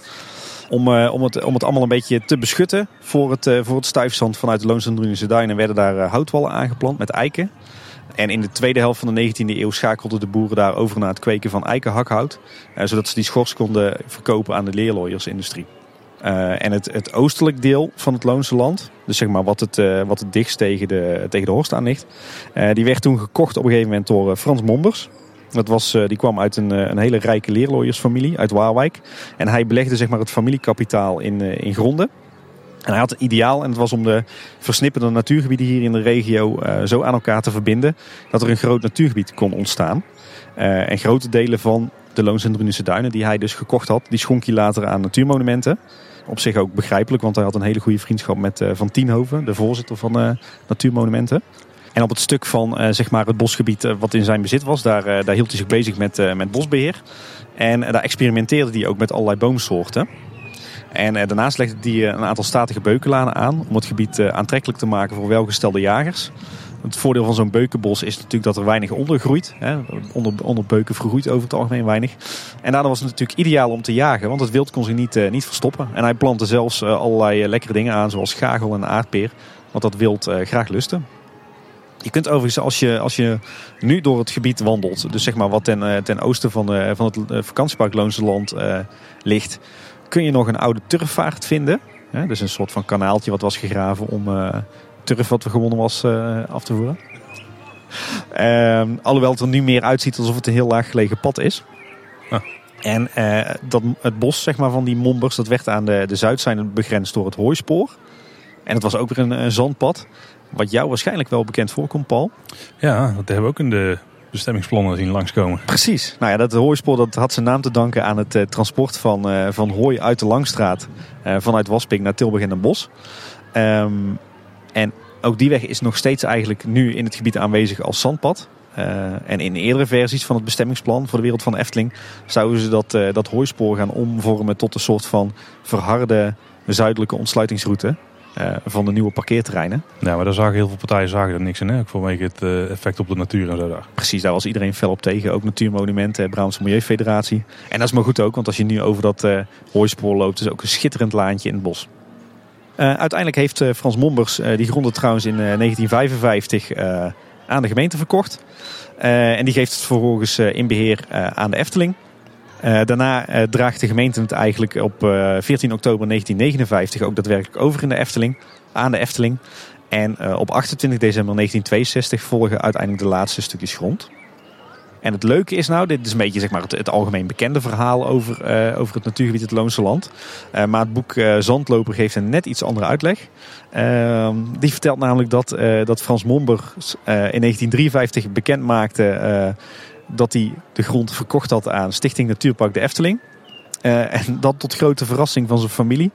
En ook tot teleurstelling van natuurmonumenten. Die hadden een stukje willen hebben natuurlijk. Dat zou je zeggen van wel. Maar het leuke is dat er vorig jaar een artikel in het Brabants Dagblad stond. Ook vrij uitgebreid. Uh, en daarin staat dat Frans Mombers het gebied eigenlijk niet aan de Efteling had willen verkopen. Uh, omdat hij vreesde dat er een lunapark zou verrijzen. Nou ja, dat is in zekere zin ook uiteindelijk wat er is gebeurd. Uh, maar Natuurmonumenten had in eerste instantie geen interesse in dat deel van het gebied. Dus, uh, dus zag Mombers zich alsnog gedwongen om het gebied aan de Efteling te verkopen. Volgens mij is zijn Luna Park uitspraak nog een afleveringstitel uh, van ons geweest. Ja, dat zou best wel eens kunnen, ja. ja. Uh, overigens heeft ook Gerry van Dongen, de archivaris van de Efteling, hier nog even ingedoken. En die geeft aan dat in de archieven van de Efteling te zien is dat, dat de familie Mombers in 1950 de gronden al te koop aanbood in de Efteling. Um, maar dat ze ook nog wat gronden willen ruilen, zodat ze de Eftelingse straat konden omleggen. Hm. Waarschijnlijk heeft dat dus te maken met die, met die veranderende ligging van de Eftelingstraat. Ja, ja, ja, ja. En als je dan een aantal stukken ziet die hier nog in het archief liggen, met name de briefwisseling tussen Mombers en de stichting, dan lijkt het er eigenlijk op alsof dat hij altijd wel vanaf begin jaren 50 uh, op goede voet met de Efteling heeft gestaan en uh, wel degelijk de gronden met plezier aan de Efteling heeft verkocht. Ja, dat is gewoon echt van twee kanten. Ja, absoluut. Maar misschien nog steeds wel een verrassing voor de familie. Of dan... Dat zou heel goed kunnen, ja. Uh, het grappige is overigens, als je dan uh, naar de recente geschiedenis kijkt, dat uiteindelijk Natuurmonumenten toch nog een beetje haar zin heeft gekregen. Want in 2017 is het meest zuidelijke gedeelte van het, het Mommersbos is alsnog door de Efteling voor een symbolisch bedrag aan Natuurmonumenten geschonken. Ook als een stukje natuurcompensatie voor de bouw van het Loonse Land natuurlijk. In 2017 had ook een symbolica bedrag kunnen zijn. Dus. Ja, scherp Paul, ja, scherp. Ja, ja, ja. En dan zitten we nu volgens mij een beetje aan de periode 1933 en later. Klopt, ja. ja. Laten we, laten we, we, we, hebben het nou een beetje leuk ingekleed, hoe het gebied er hier uitzag. Uh, laten we het nu inderdaad eens inhoudelijk gaan hebben over de Efteling zelf. Want inderdaad, uit alle bronnen die ik ben tegengekomen blijkt dat 1933 een heel belangrijk jaartal was. Uh, want in 1933 ontstaat het idee om een sportpark aan te leggen op de zandgronden nabij Kaatsheuvel. En de initiatiefnemers die zijn dan uh, Pastoor de Klein, kapelaan Emiel Ritra en de voorzitter van voetbalvereniging Desk. Inmiddels uh, nog steeds eigenlijk uh, voetbalvereniging in Kaatsheuvel. Ja. Uh, Jacques Smit. En we zitten dan in de jaren 30. En dat waren natuurlijk de crisisjaren. en je ziet dan dat er weinig werkgelegenheid is. Dus heel veel werkloosheid. er zijn kinderrijke gezinnen. Maar er is eigenlijk maar weinig te doen. De enige recreatiemogelijkheid die er een beetje is, is de jaarlijkse kermis. en tegelijkertijd heeft, heeft de katholieke kerk hier in dit gedeelte van Brabant ook een grote invloed op het, het leven van alle dag. En speelt eigenlijk ook een belangrijke rol in de activiteiten buiten de kerk. Mm -hmm. En uh, het doel eigenlijk van dat drietal, dus van Rietra, de Klein en van Smit, is dat ze, uh, en dat, dat kunnen we letterlijk citeren, dat we onze mensen, onze jeugd vooral, hierdoor behoeden zullen tegen de gevaren van het zoeken van amusement buiten onze gemeente. Oeh, het amusement buiten de gemeente hier was heel gevaarlijk, blijkbaar. Ja, ik, kan me, ik kan me voorstellen dat bijvoorbeeld de Tilburgse kermis, die bestond toen ook al, hè, uh, dat die wel werd gezien als... Linkersoep. Precies, want voor je het weet werd er... Ja, hoe gaan we dat nou eens netjes inkleden? Kwamen er uh, buitenechtelijke kinderen uh, natuurlijk. Nee, dus het komt er eigenlijk op neer uh, dat in 1933 plannen ontstonden met als doel om in die crisistijd, in die tijd waarin er weinig te doen was, maar er heel veel kinderen waren, om er in ieder geval voor te zorgen dat die kinderen en hun ouders hier in Kaatsheuvel op een stichtelijke manier hun vermaak vonden, zeg maar. Kijk, daar zeg je het heel netjes. Overigens, over dat drietal, Ritra, De Kleine en Smit, is heel veel meer te vertellen. Uh, maar daar zullen we nu niet over uitweiden. Uh, maar er uh, zijn op Eftepedia aardig wat interessante dingen over te vinden. Nou, uiteindelijk was het de Sint-Jans-parochie die in 1933 voor het eerst 5 hectare grond aankoopt ten zuiden van Kaatsheuvel. Daar betaalden ze maar liefst 1300 gulden voor. Zo. en dat was, waren gronden gelegen aan de trambaan, hè, waar we het eerder over hadden. Dus nu de Van Heeswijkstraat. en in 1935 kochten ze nog eens 2 hectare aan. Als het een beetje zo bekijkt, dan is dat ongeveer de Prinsessenbuurt nu, denk ik. Of zou er iets zuidelijker hebben gelegen al? Ik denk dat hij al wel wat zuidelijker heeft gelegen, ja. ja. Overigens is het leuk, uh, uh, want in een van de boeken van Eduard Steenbergen, hè, waar we het eerder al over hebben gehad, uh, staat toch weer net een iets andere toedracht beschreven. Hij schrijft namelijk dat, dat het kapelaan de Klein was, die namens de, de zieke pastoor Vulker en in opdracht van het kerkbestuur toestemming vroeg aan de bisschop om grond te kopen. En de Kleine gaf in zijn brief aan dat het gemeentebestuur bereid is om het terrein geschikt te maken voor een sportpark door instelling van werkverschaffing. En anderhalf jaar later vraagt Deken van de Brekel, dat was de opvolger van pastoor Vulker, de bisschop dus nog eens toestemming om die twee hectare aan te, aan te kopen. En een leuk weetje. Uh, toen ik uh, een jaar of tien geleden voor het, voor het eerst in Kaatsheuvel kwam wonen, toen begon ik aan de Monsje Vulkerstraat. En die is natuurlijk vernoemd naar pastoor Vulker, die eigenlijk dus het allereerste zaadje heeft geplant voor de Efteling. En niet Ritra en de Klein, zoals altijd wordt gezegd. Ja, nou, hij was ziek. Ja. Dus dat is dan, daarom is hij een beetje weggeschreven uit de geschiedenis. Ja, dat zou best kunnen. Maar ja, dan kun je nog steeds goede ideeën hebben. Hè? Ja, zeker. Dus misschien is pastoor Vulker eigenlijk wel de werkelijke grondlegger van de Efteling. Hmm. Uiteindelijk werden de plannen die dat drietal hadden gemaakt op 28 april 1934 uh, goedgekeurd door de minister. En dan startte in de zomer van 1934 uh, de aanleg van het sportpark. En dat vindt plaats onder de supervisie van de Nederlandse Heidemaatschappij. Ook wel uh, vaak de Heidemei genoemd. En mei is, dan eigenlijk de afkorting van maatschappij. En dat kennen we nu nog steeds overigens als, als Arcadis. En dat is een beetje dat is een, een internationaal vooraanstaand adviesbureau. Oh. Nou goed, die aanleg van het sportpark in 1934, dat was een werkgelegenheidsproject. waarbij zo'n 50 plaatselijke werkelozen werden ingezet. En die gronden die zijn dan nog in bezit van de parochies Sint-Jan en Sint-Jozef. En dat zijn twee parochies die bestaan ook nu nog steeds in Kaatsheuvel. Sint-Jozef bestaat niet meer volgens mij, want ze hebben laatst die eh, kerk omgebouwd tot een gezondheidscentrum met wat kantoren ja. eraan. Of ja, verrekt, dat is waar. Ja. Ja, ja. klopt. Ik heb daar gestemd volgens mij. Oh, dat zou, heel, ja, dat, dat zou heel goed kunnen, ja. Dat is lang geleden ik in de kerk was geweest. Uh, de, de aanleg overigens van dat, dat allereerste sportpark die, uh, die kost uh, 15.000 tot 20.000 gulden. Zo. Daar is nu een peanuts, maar ja. toen was dat best wel veel. Dat is ongeveer 9.000 euro maximaal. Ja, alhoewel je moet rekenen met inflatie. Ja, dat doen. Ja, oké. Okay. niet leuk meer. nee. Uh, daarvan werd overigens uh, 80% gesubsidieerd door het Rijk. En 20% werd betaald door de parochies. Uh, en het Rijk verdeelde dan die kosten vervolgens weer over de provincie en de gemeente. Uh, overigens had uh, Marvin van der Hoeven nog wat interessante weetjes over de heidemei. En die schrijft: De vereniging heeft als doel het adviseren bij en het stimuleren van het ontginnen van woeste grond. Daar heb je hem. Het aanleggen van bossen en aanleggen en onderhouden van bevloeiings- en vergrondverbeteringswerken. En al snel werd de heidemei naast een adviserende rol ook uitvoerder. En aan het eind van de 19e eeuw werden ze meer en meer betrokken bij ontginningsactiviteiten van de overheid. Uh, en wat Marvin ook nog ergens gevonden heeft, is dat uh, de Heidemei, die dus in 1934 begon met de aanleg van het sportpark, um, op 5 januari 1925 al een stuk heide heeft ontgonnen op de Efteling. een stuk vroeger? Ja. Maar dat zal niks te maken hebben gehad met deze Efteling, misschien waar we nu zitten. Nee, ik denk dat het inderdaad refereert aan het buurtschap. Ja. Dat zal wel moeten, want die naam was toen nog niet aangenomen. Nee. Oké. Okay. Nou, dan volgt een hele, heel belangrijk moment. Uh, want op 19 mei 1935 opent het Rooms-Katholieke Sport- en Wandelpark officieel. En dat is zeg maar, dat zou je kunnen zeggen, dat is de, de eerste naam van de huidige Efteling.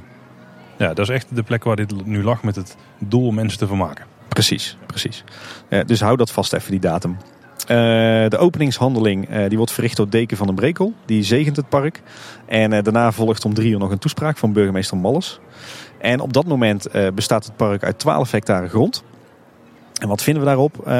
Onder andere een voetbalveld van voetbalvereniging Desk. Met een tribune voor duizend mensen en een clubhuis. Twee oefenvelden en een speelweide. Even een klein voorschotje nemen. Die speelweide is niet de speelweide zoals wij die nu kennen. Nee, klopt inderdaad, ja. Nou, verder uh, zag ik op Eftepedia ook uit de archieven een blauwdruk van een toiletblok. Uh, en die tekening die is gedateerd op 1 mei 1935. En even om daar een voorschot op te nemen. Dat was niet kleine boodschap. Nee, nee, inderdaad. Um, en het leuke is dat uit een van de boeken van Eduard Steenbergen blijkt, uh, en die haalt dat uit, een, uh, uit de Maasbode van 20 mei 1935, dat er daarnaast op dat moment ook al korfbal en tennisvelden te vinden waren, kinderspeelplaatsen en een wielerbaan. Kijk, en, de, de wielerbaan gaan we het ook meer over Daar hebben. gaan we het ja. meer over hebben. En uh, de tennisclub die uh, hier op het sportpark... Ik ben er klaar voor, Tim. Ja, precies. Die heette Be Ready. Oké. Okay. Ik vond het wel een leuk detail. Ik had niet verwacht dat, dat toen in die ja, tijd dat zo'n club al een Engelse naam zou hebben. Ja.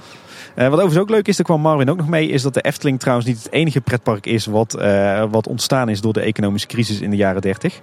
Uh, dat geldt in zekere zin ook voor Oud-Valkenveen. Uh, die is geopend in 1930. Voor Park Tivoli, eveneens uh, in 1930 geopend. Ligt volgens mij in Nijmegen. Uh, voor de Valkenier, ook een bekende naam. Komt uit 1934. Duinrel uit 1935. Hellendoorn uit 1936. En Drievlit uit 1938. Dus de Efteling was in een heel mooi gezelschap. Ja, en als je nog even terugpakt naar die economische crisis, want dat is dus de reden waarom die parken allemaal werden aangelegd om extra werkverschaffing te doen.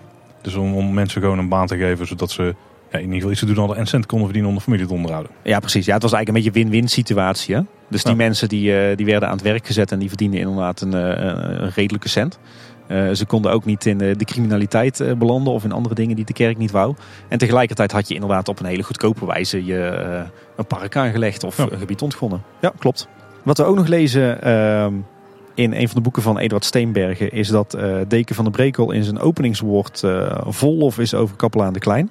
Eh, en die wordt op dat moment gezien als initiatiefnemer van het park. Ja, arme Vulker.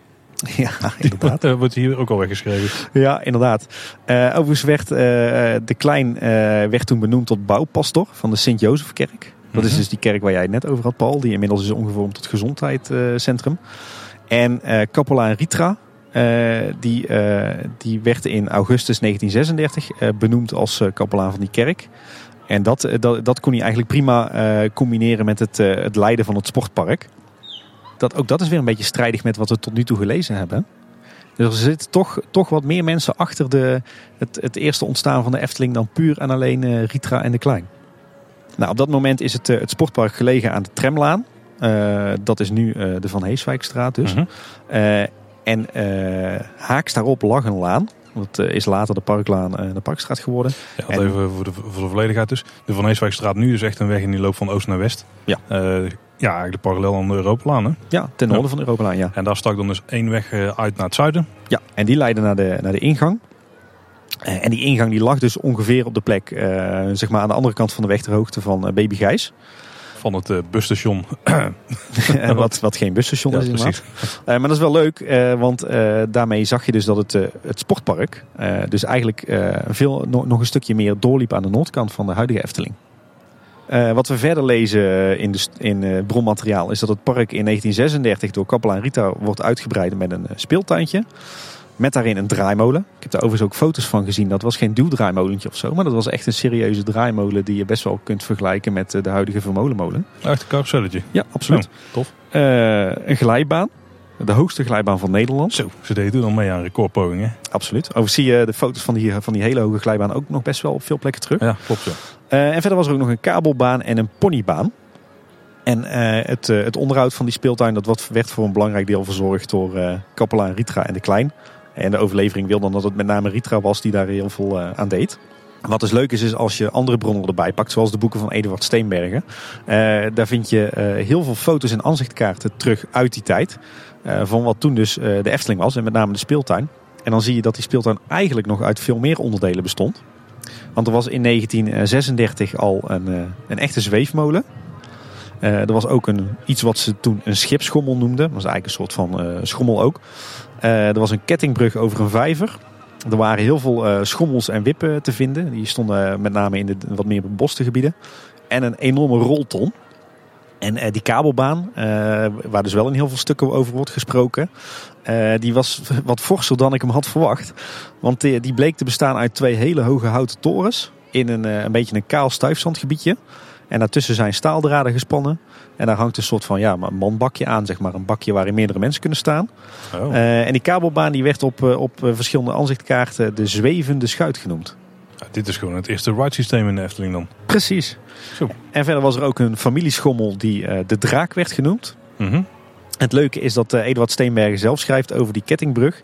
Eh, dat eh, wanneer je er overheen liep, eh, dan kon je nog wel droge voeten houden als je in je eentje was. Maar de sport was natuurlijk om natte voeten of een nat pak te halen. Want dan maakte je indruk op de dames. Ook gewoon zeggen, want er zijn wel praktische manieren om dat voor elkaar te krijgen. Je had Ja. gewoon in het vijvertje kunnen springen. Ja, precies. Maar dat misschien niet zo ruik toen. Overigens, wat, wat, wat wel leuk is om je net te bedenken. Je hebt nu in het Lavelaar, op ongeveer de plek waar ooit het speeltuintje was, heb je Lijn Zweefhuis. Ja. Dat is natuurlijk ook zo'n wiebelbrug. Ja, en je hebt ook die, stapste, die staptegels daar in Ja. het water.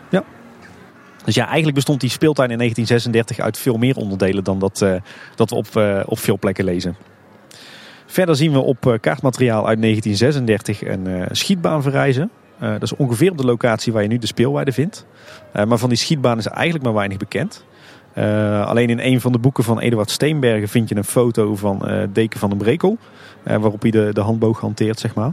En eh, daar is overigens bij vermeld dat de schietbaan al in mei 1935 opende. Dus met de opening van het, eh, het sportpark.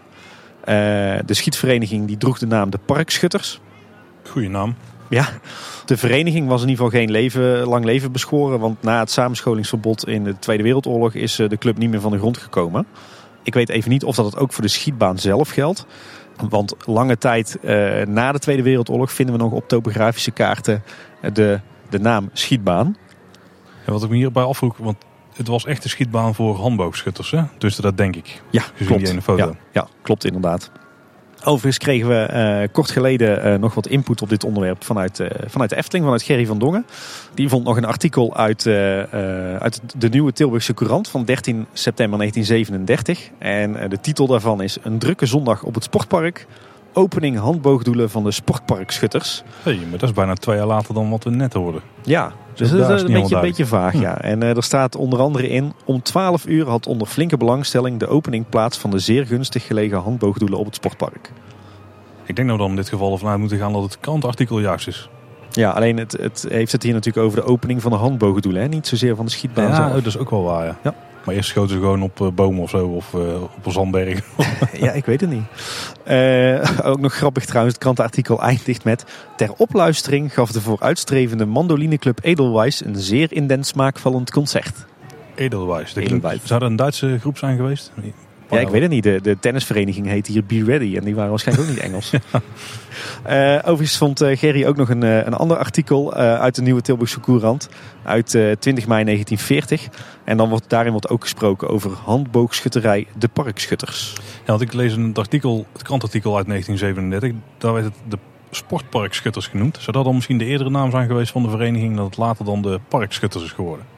Het zou kunnen. Ik, eh, Of zou het gewoon sportparkschutters gewoon een aanduiding zijn geweest... voor mensen die in een sportpark schieten? Saved by the bell. Bij de By the train. Eh, gaan we verder in de tijd. Eh, dan lezen we dat in 1937 eh, het sportpark verder werd uitgebreid met een wielerbaan van zand. En de meeste bronnen schrijven dan dat eh, de baan nooit gebruikt werd. eh, uiteindelijk zou worden als wielerbaan. Wel als locatie van vakantiespelen. Die werden georganiseerd door de Broeders van Liefde. Maar ook hier spreken eigenlijk verschillende bronnen elkaar tegen. Eh, want waarin verschillende bronnen te lezen is dat de wielerbaan pas in 1937 werd aangelegd. Heeft Eduard Steenbergen weer een artikel op de kop getikt uit de Maasbode van 20 mei 1935. Hè, dus de dag na de opening van het, het allereerste sportpark. Mhm. En daar wordt al over een wielerbaan gesproken. Maar misschien alleen over de plan, of dat hij er ook echt zou liggen. Dat die er ook echt werkelijk al Oh, ligt. ja. Ja. Oké.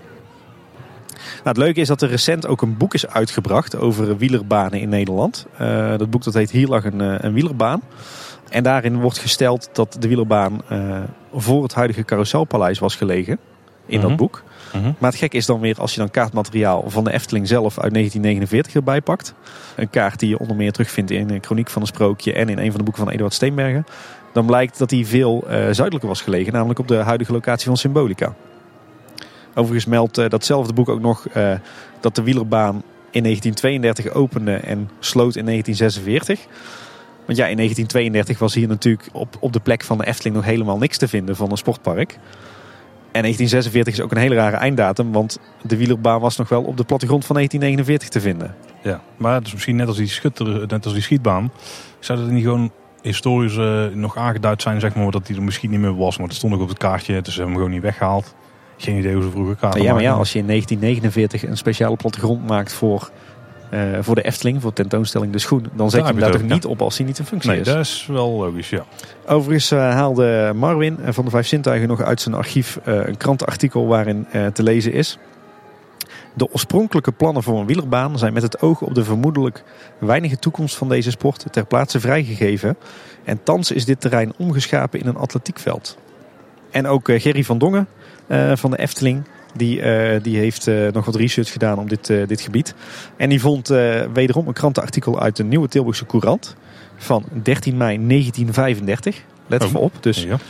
daar, daar blijkt toch dat, dat de wielerbaan er waarschijnlijk al voor 37 lag. Dus dat lang niet al het bronmateriaal klopt.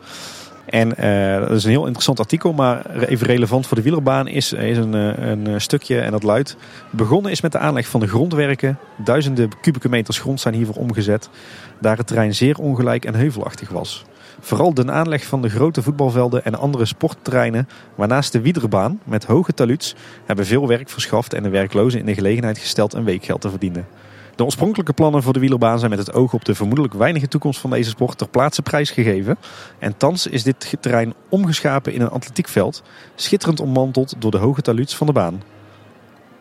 En verder lezen we nog de laatste hand wordt gelegd aan een comfortabel clubhuis, waarnaast een naar eisen destijds ingerichte tennisbaan en in de dichte nabijheid korfbal- en oefenvelden zijn aangelegd, met een kindertuin, die een verscheidenheid van winterattracties zijn gelijke niet heeft. De kleedkamers voor de voetbalsport zullen worden ondergebracht onder de grote overdekte tribune, die plusminus duizend zitplaatsen biedt. Nou ja, kortom, ook hier lezen we in dat eigenlijk bij de opening van het, uh, het sportpark uh, in 1935, dat er toen al sprake was van, uh, van een wielerbaan. Die grote tribune waar we het over hebben, is die er ooit gekomen? Ja, ja die staat ook wel degelijk op, op oude plattegronden. Ja. Oké. Die komen dadelijk nog tegen hoor. Overigens van, uh, kregen we ook nog reactie van Gerry. Namelijk dat uit andere bronnen met regelmaat naar voren komt dat de wielerbaan gebruikt werd als een soort van theater met een overdekte tribune. En dat er voorstellingen werden gegeven en andere evenementen georganiseerd. Dus als je alles bij elkaar optelt, dan lijkt het er eigenlijk op dat die wielerbaan wel degelijk in 35 aangelegd en geopend is. Maar dat die eigenlijk nooit als wielerbaan heeft gefungeerd, maar altijd als evenementenlocatie. Ja. Zo weinig fietsjes overheen gegaan. Ja. En weet je wat nou heel leuk is? Dat ga je me nu vertellen. Ik heb geen idee, Tim. Brand los. Ja, als je dus wat kaartenmateriaal over elkaar heen legt, uh, dan zie je dat, uh, dat het circusveld, waar we het uitgebreid over hebben gehad in onze aflevering over 1991, maar ook de huidige Brink, of eigenlijk de voormalige Brink en mm -hmm. nu Harthof, dat die allebei een beetje ovaal, ellipsvormig waren. En dat die toch wel heel op verdacht dezelfde locatie lagen als waar vroeger de wielerbaan lag. Dus het zou zomaar kunnen dat, uh, dat zeker dat circusveld gewoon precies de vorm van de wielerbaan had. Of misschien zelfs wel die wielerbaan was in nieuwe vorm. Kijk, dat zou wel goed kunnen, ja. En daarmee verklaart het ook een beetje de ovale vorm van de brink. Dat is dus eigenlijk gewoon de oude wielerbaan van de Efteling. Hmm, kijk. Weer wat opgestoken. Ja, toen gingen er meer fietsen overheen. Vooral de EHBO-fietsen van de Efteling. ja. Uh, wat overigens ook leuk is als je, als je kaartmateriaal uh, van Topo Tijdreis uh, bestudeert uit die tijd, uit de jaren 30. dan zie je dat er nabij de locatie van de wielerbaan een brandtoren gelegen was. Ja, die had ik ook gezien, ja. En dat, is, dat, ja, dat soort uitkijktorens die werden van ouds, oudsher op hoger gelegen gronden gebouwd. Natuurlijk om in de gaten te houden of er nergens in de wijde omtrek een bosbrand ontstond. Ja, tegenwoordig gebruiken ze daar gewoon de pagode voor. Hè? Precies, precies. die trouwens Nee, die stond niet op die plek, want die lag iets westelijker in die brandtoren. Precies, maar het wel vlakbij. Het is vrij aannemelijk dat die brandtoren uh, zeg maar op de plek stond waar, waar we nu het heksenpad vinden, naast het spookslot. Wat van oudsher een, uh, zo'n beetje de hoogste plek van het Eftelingpark is. Oh, zo ja. ja. Dus, dus, je zou kunnen zeggen dat uh, zowel qua locatie als qua functie die brandtoren uit de jaren 30 eigenlijk een soort voorloper van de pagode was.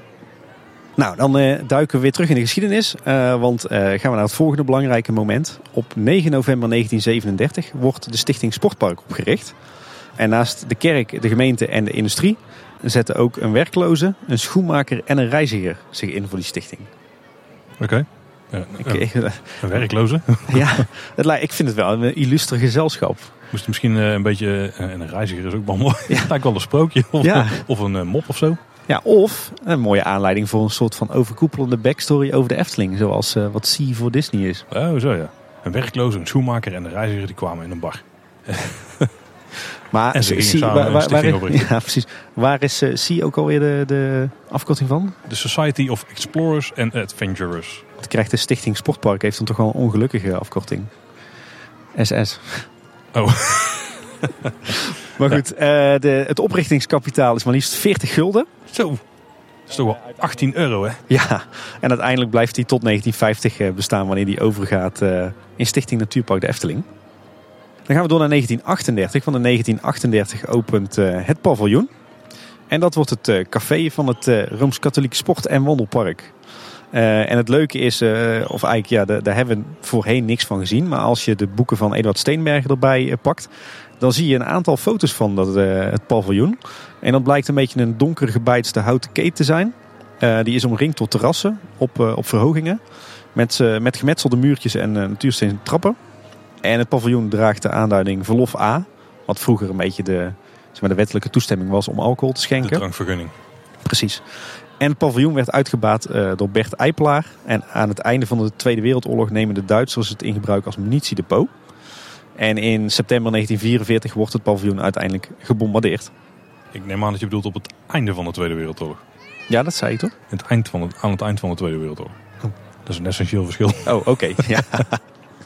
Overigens wordt elders in een van de boeken van Eduard Steenberg vermeld dat het paviljoen ook dienst deed als uh, café van de voetbalvereniging Desk.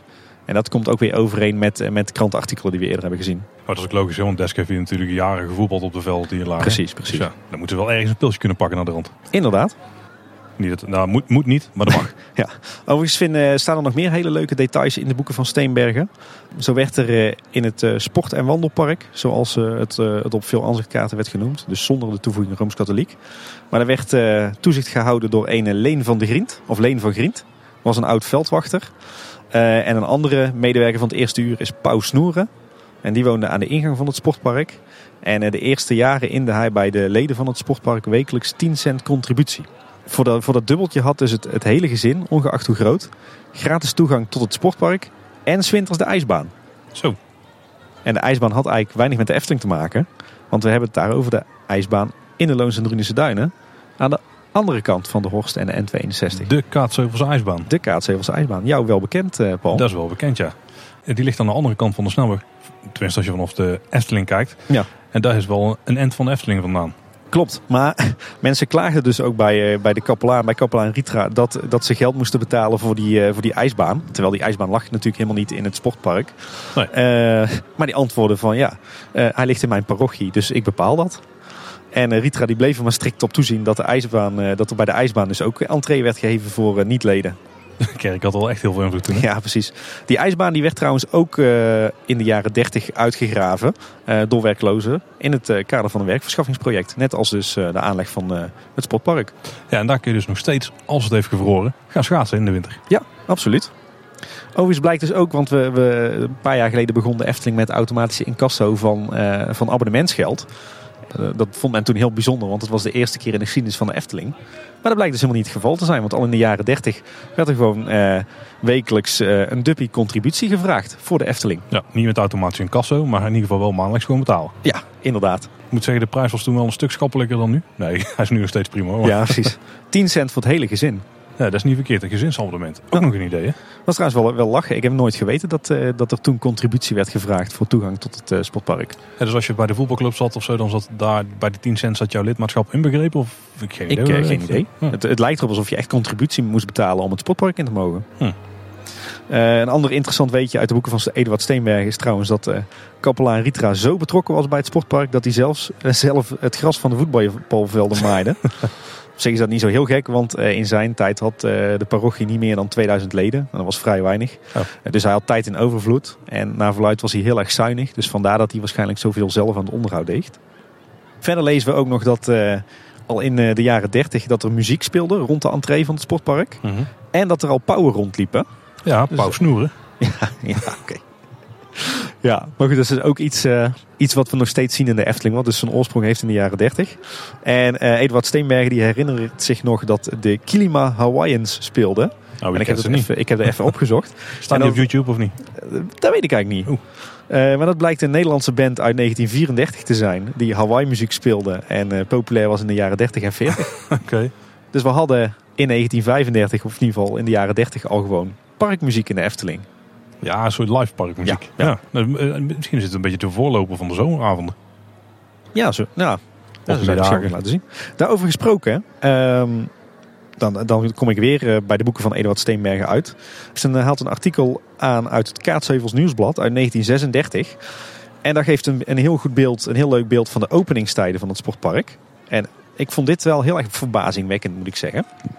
Het sportpark was op zondag geopend van 12 tot 2 en van 3 tot 9. 9 uur s'avonds toen al. En eh, die pauze van 2 tot 3 die had ermee te maken dat dan het, eh, het lof plaatsvond. Een soort uh, middagmis in de kerk waar iedereen naartoe moest. Dus dat zegt ook hoeveel invloed de katholieke kerk toen op het sportpark had. of op de Efteling had. En op woensdag en zaterdag was het sportpark open van 2 tot 9. En op de andere dagen van de week van 7 tot 9 s'avonds. Ja, om s'avonds nog even een potje te voetballen of uh, wat deden we al nog meer? Hockeyen. Ja goed, mensen waren overdag natuurlijk of aan het werk of op school of in de kerk. Nou. En blijkbaar vond je dus s'avonds je vermaak in het sportpark. Zo grappig, want het feit dat ze dan overdag een uur het park stilleggen. Dat doet me een beetje denken aan wat ik zag in die vlogs van eh, Danny van Eftelflex toen hij in uh, Dubai was. Dat doen ze nog steeds gewoon alle parkmuziek dichtdraaien om het gebed te draaien. Ja, of nog steeds. Ook, ja. Die parken die, die bestaan nog niet zo lang, maar dat is wel grappig. Dus dat, dat, was hier eigenlijk vroeger ook een beetje. Ja, precies.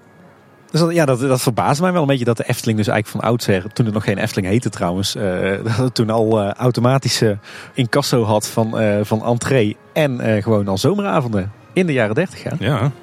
Maar goed, we gaan, we, we, gaan door in de geschiedenis en dan komen we uit in de, de oorlogsjaren, in de Tweede Wereldoorlog. Daar is weer wat minder van bekend, maar toch ook wat leuke dingen gevonden. want eigenlijk blijft tijdens de Tweede Wereldoorlog het sportpark ja, gewoon in gebruik.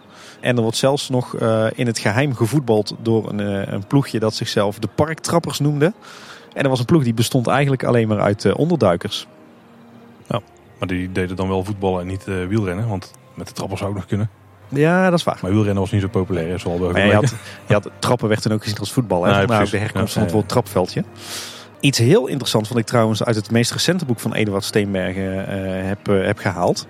Is dat in 1940 vijf jaar na de oprichting van scoutingvereniging De Jonge Wacht, dat ze hun buitenterrein De Rimboe in gebruik namen.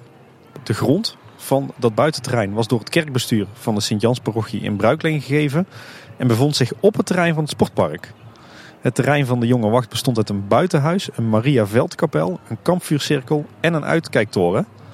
En waar bevond zich dat? Ter hoogte van het huidige Ruitenplein. Oh, Oké, nou, dat is wel een hele toffe plek voor de scouting. Ja. En dat buitenhuis, of het Rimboe-huis zoals het werd genoemd, daar staan ook wat foto's van in uh, het, het, laatste boek van Eduard Steenbergen. Ja, daar voel ik hem al aankomen. En daar zien wij een blokhut. En die lijkt wel ontzettend uh, op uh, het huidige huisje van vrouw Holle. Oftewel voorheen het Sprookjesmuseum. Ja. Dus daarmee weten we nou eindelijk de definitieve herkomst van het huisje. Dat huisje is dus ooit gebouwd als blokhut voor de scouting in 1940 in gebruik genomen. Ja, dus, maar het huisje staat er dan nog langer natuurlijk. Nou nee, dat werd in, ook in 1940 gebouwd voor de oh, scouting. Ja. Overigens werd het terrein van de jonge wacht van de scouting dus werd in 1951 uh, eh, stilzwijgend bij de Efteling getrokken. En daarmee verloren de, de Kaatsheuvelse scouts uh, hun buitenterrein. En uh, nou ja, flink wat dorpelingen die spraken daar schande van. Uh, en Eduard Steenberg, de schrijver van die boeken waar ik dus heel veel uit heb gehaald, die sprak burgemeester van der Heijden daarop aan in 1962. En die suste het een beetje en die, die bood plotseling aan dat, dat de scouts dan maar gratis en voor niks een nieuw buitenverblijf kregen. En dat stond naar verluid op de hoek van de Kinkerpolder met de Braakakker. Die boerderij die heeft daar heel lang nog gestaan overigens. De laatste decennia stond hij wel leeg. En is hij langzaam zeker in verval geraakt en vrij recent is hij gesloopt. Zo grappig, want een stukje geschiedenis herhaalt zich hier weer. Want scouting heeft volgens mij tijdenlang in het bos langs de Horst nog hun plek gehad om zeg maar, buitenspelen te doen. Ja, klopt. En ook daar is natuurlijk nu weer een einde aan gekomen dankzij de Efteling. Precies, precies. Overigens die grond waar, uh, waar toen dus het, uh, het alternatieve buitenverblijf werd, uh, werd gebouwd, de scouting, is nu naar verluid ook in handen van de Efteling. Want ik denk dat de Efteling wel belang bij heeft om langzaam maar zeker het hele buurtschap Kinkerpolder op te kopen en op te slokken. Maar goed, daarmee werd dus waarschijnlijk door de burgemeester een, een schandaal in de doofpot gestopt. Overigens ook niet zo gek, we zullen daar later ook nog wel op terugkomen. Maar uh, de burgemeester van der Heide had in die tijd natuurlijk een beetje een dubbele pet op. Hè? Hij was en burgemeester van de gemeente en voorzitter van uh, de stichting De Efteling. Ja, ja dan maakt het heel veel dingen onmakkelijk. Ja, precies. Overigens uh, werd het, het clubhuis van de scouting, dus het, het huidige huisje van mevrouw Holle, werd tijdens de Tweede Wereldoorlog bewoond door een gezin. En eigenlijk is, maar, is onduidelijk of dit nou onderduikers waren of dat het gewoon een gezin was. Want het bronmateriaal wat ik ervan heb gezien, dat verschilt nogal van mening. Ik heb wel de verhaal gehoord dat er op een gegeven moment iemand aanklopte bij de Efteling van ik heb in het huisje gewoond en dat werd niet geloofd, maar toen kwam je met fotomateriaal. Ja. En uh, dat bleek dan dus wel te kloppen. Ja, daar heeft werkelijk een gezin gewoond tijdens de oorlog. Ja. Maar wat het dan voor type mensen waren, beter dan daar gaat het vooral om. De een zegt dat het onderduikers zijn, de ander zegt gewoon een gezin. Hadden ze toen eigenlijk even moeten vragen natuurlijk. ja, precies. Eh, het sportpark eh, loopt trouwens flink wat schade op tijdens de oorlog. Eh, met name door de geallieerden, door bombardementen van de geallieerden. De tribune die sneuvelt. en de recreatietent van voetbalvereniging Desk. Aan het einde van de Tweede Wereldoorlog.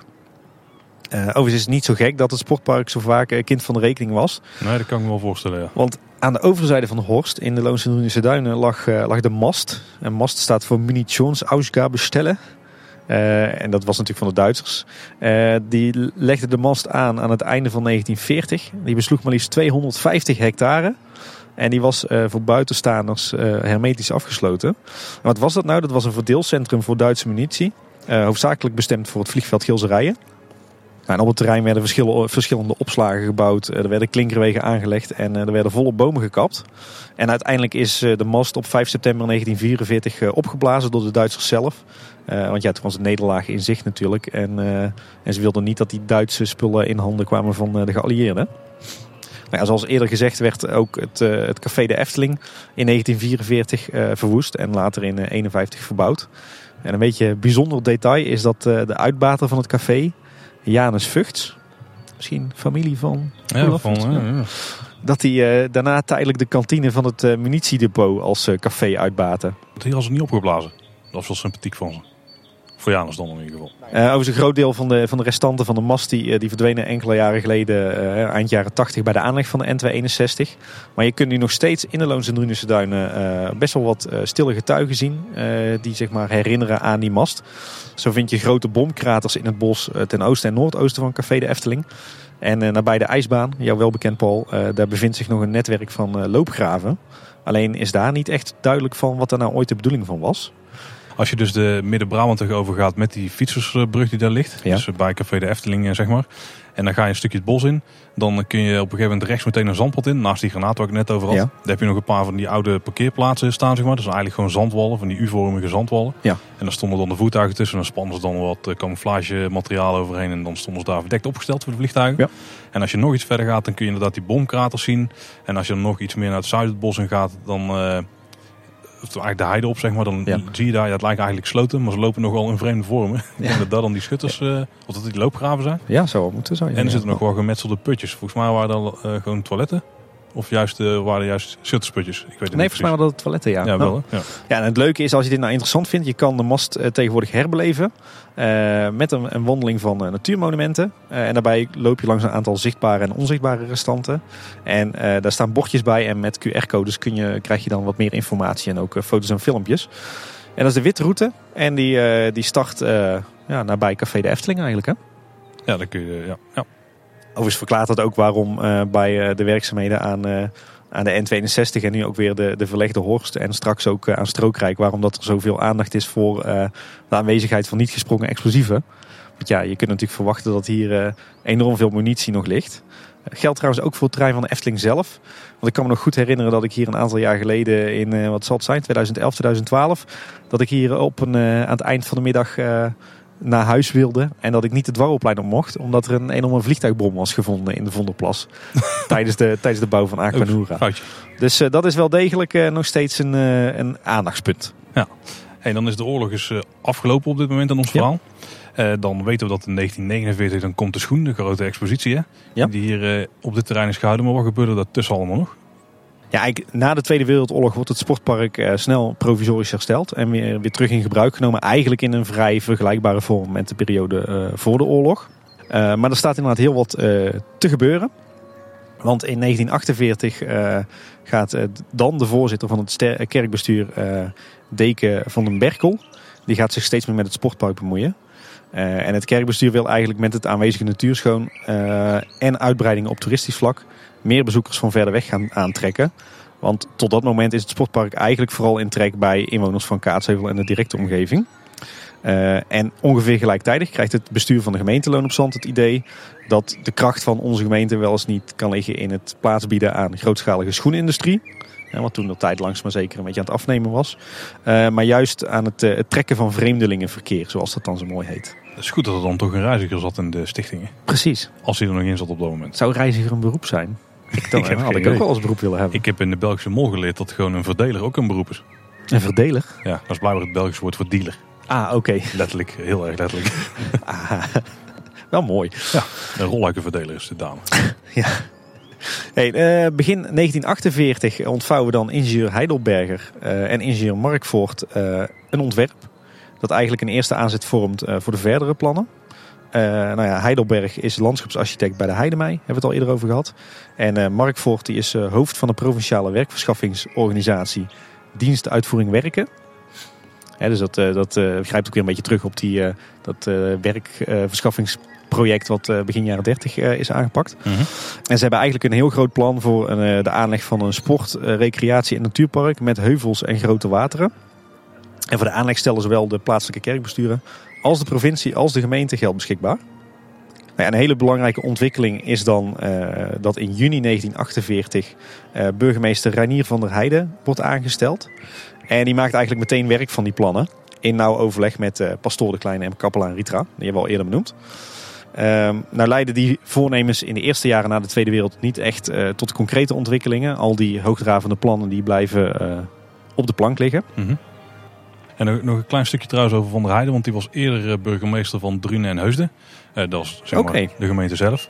En die is tijdens de Tweede Wereldoorlog afgezet, want er kon er iemand op zijn plek gaan zitten die iets meer uh, Duitse sympathisant was, zeg maar. Een vuile mof. Of een NSB'er? Een NSB'er in dit geval. En die eh, mocht daarna, is hij weer aangesteld toen de oorlog is afgelopen. En daarna is hij burgemeester van Loon Plant geworden. Ja, en ik denk dat we niet mogen onderschatten wat het, eh, het belang van burgemeester van der Heijden is geweest voor het ontstaan en ook de, de eerste groei van de Efteling. Uh, want hij was niet alleen groot aanjager uh, van de plannen, hij zorgde er eigenlijk als burgemeester ook voor dat de gemeente Loon op Zand de Efteling in die beginjaren echt op alle mogelijke manieren faciliteerde. Waar we net ook al over hadden, hè, die twee petten op. Ja. En daar kwam er nogal wel eens op kritiek te staan binnen de gemeente. Maar dat heeft hij eigenlijk wel overleefd. Overschaande verhalen over dat, dat het burgemeester van der Heijden ook was die met het idee op de proppen kwam van een sprookjesbos. Maar wat blijkt uit verschillende bronnen, het was eigenlijk zijn vrouw. Ah. Die, die heel erg gecharmeerd was van de gedachte om een sprookjesbos te ontwikkelen in de Efteling. Oké. Zoals het eigenlijk wel vaker gaat hè, bij goede ideeën. Ja, de, vrouw, de vrouw komt met een goed idee en de man gaat met de eer aanhalen. Ja, precies. Uh, overigens uh, betrok Van der Heijden uh, uiteindelijk in 1962 de directiewoning ten zuiden van de Efteling. die is speciaal voor hem gebouwd toen. En dat is de woning die eigenlijk nog heel lang ja, ten zuiden van de Python heeft gelegen naast Villa Padus. Ja, was best een grote woning, zag ik. Het was een enorme bungalow, ja. Ik heb er ook op FTpedia ook bouwtekeningen van gezien. Dat was een riant verblijf, zeg maar. Nou, begaande grond, daar zat ik gewoon eigenlijk alles op. Met, dat, met dus de badkamer zat ook beneden. En dan de eerste verdieping, daar zat dan nog eh, een dubbele slaapkamer en een badkamer. Kijk, je hebt de plannen flink bestudeerd, Paul. En volgens mij had hij zelfs een dubbele garagebox. Ja, klopt. Uh, overigens bleef hij daar zelf tot 1985 wonen. Uh, daarna heeft de Efteling hem nog uh, een dertigtal jaren verhuurd als huurwoning. ik weet ook nog uit mijn tijd dat ik nog bij de Efteling werkte... dat de Efteling, dat de TD ook onderhoud moest plegen aan die, oh, die woning. Ja. En uiteindelijk werd de woning in 2015 gesloopt. En uh, heeft er nog een uh, tijdje een bouwterrein op, uh, opgelegen voor, voor de herbouw van de Python, zeg maar. Ja. En in de huidige plannen voor de wereld van Efteling 2030 moet daar ooit nog een hotel komen. Maar goed, terug naar de geschiedenis. want 1948 is ook weer een belangrijk jaar. op dat moment bloeit de schoenindustrie nog in, in de Langstraat, zeg maar onze regio. En het CBS becijfert dan dat in dat jaar meer dan een vijfde deel van alle Nederlandse schoenen uit de gemeente Loon op Zand komt. Dat zie je nu trouwens ook nog best wel goed terug in ons dorp. Want overal in Kaatsheuvel vind je nog oude schoenfabriekjes en, en statige villa's van, van fabriekseigenaren en zo. Maar goed, het zijn dan hoogtijdagen voor de leerlooiers en de schoenmakers hier. En dan willen ze me al te graag laten zien. En bij het 12-jarig bestaan van de katholieke jonge middenstandsvereniging in 1949 wil eh, de middenstand van Kaatsheuvel zich samen met eh, de schoenindustrie eh, profileren. En dat willen ze gaan doen met de tentoonstelling De Schoen 49. Locatie is het terrein van het sportpark. en dat wordt eigenlijk onder één duidelijke voorwaarde beschikbaar gesteld. Alles wat voor de tentoonstelling wordt gebouwd, moet daarna ook in het park blijven staan.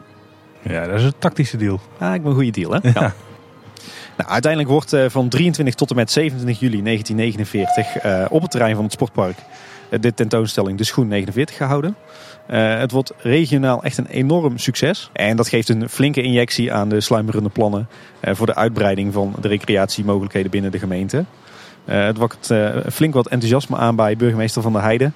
die de potentie van het sportpark en de omliggende natuur inziet. En die die verder tot wasdom wil gaan brengen. Bovendien geeft de expositie, het sportpark en de faciliteiten eromheen flink wat bekendheid. Nou ja, de, de permanente bouwwerken eh, die blijven inderdaad staan na de tentoonstelling zoals was afgesproken. En eh, een van de bouwwerken was eh, de toegangspoort tot het terrein. Die door de gezamenlijke Kaatshevelse aannemers eh, aan de parklaan werd gebouwd. En die eh, toen gratis is aangeboden aan de stichting. Dat was het toch part of the deal dan eigenlijk, hè? Nou ja, de part of the deal was dat die, dat die bleef, Bleef staan. Ja, ja, je hebt gelijk. Maar goed, het eh, werd, werd gratis door de Kaatshevelse aannemers gebouwd. En die, toe, eh, die toegangspoort die heeft eigenlijk nog heel lang dienst gedaan als entree tot het sportpark en de latere Efteling. Mhm.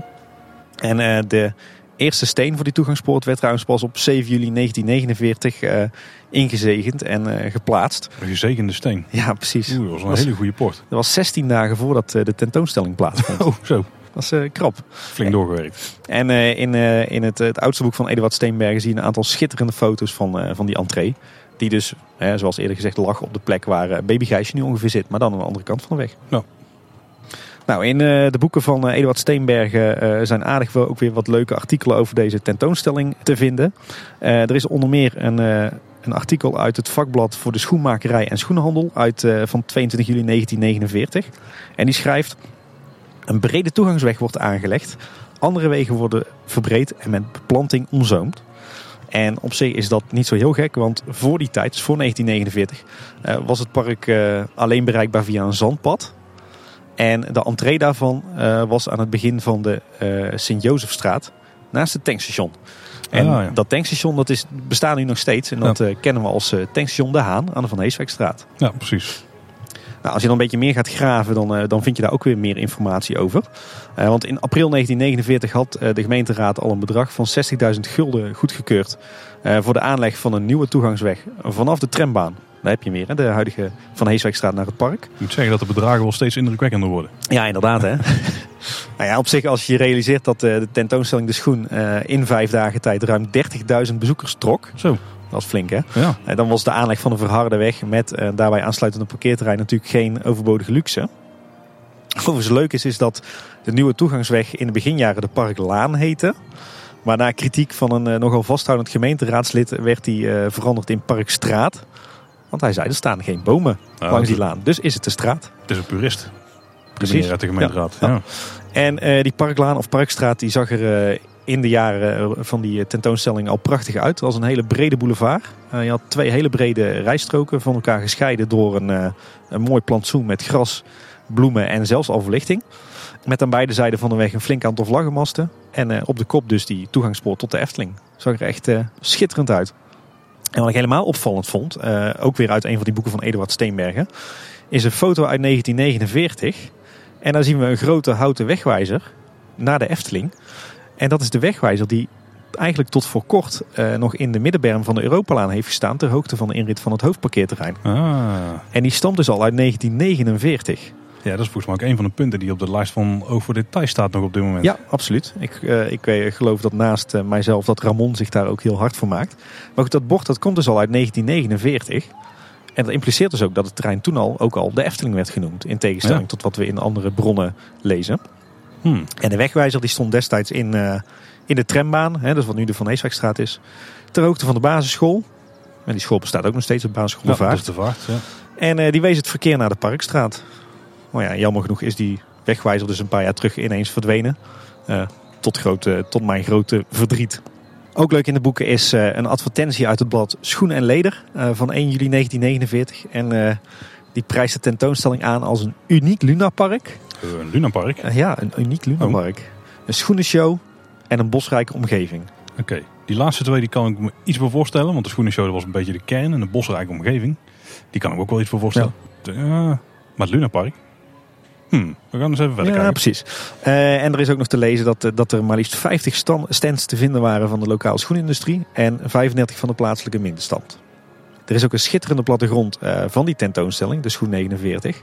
Overigens de eerste plattegrond die bekend is van de Efteling als park zijnde. Ja. Eh, die vinden we onder meer terug in eh Chroniek van een Sprookje, maar ook in een van de boeken van Eduard Steenbergen. En omdat dat de eerste echte plattegrond van de Efteling is die we kennen, is het daarmee eigenlijk ook de enige bron van hoe het park er nou voor het begin van de jaren 50 bij lag.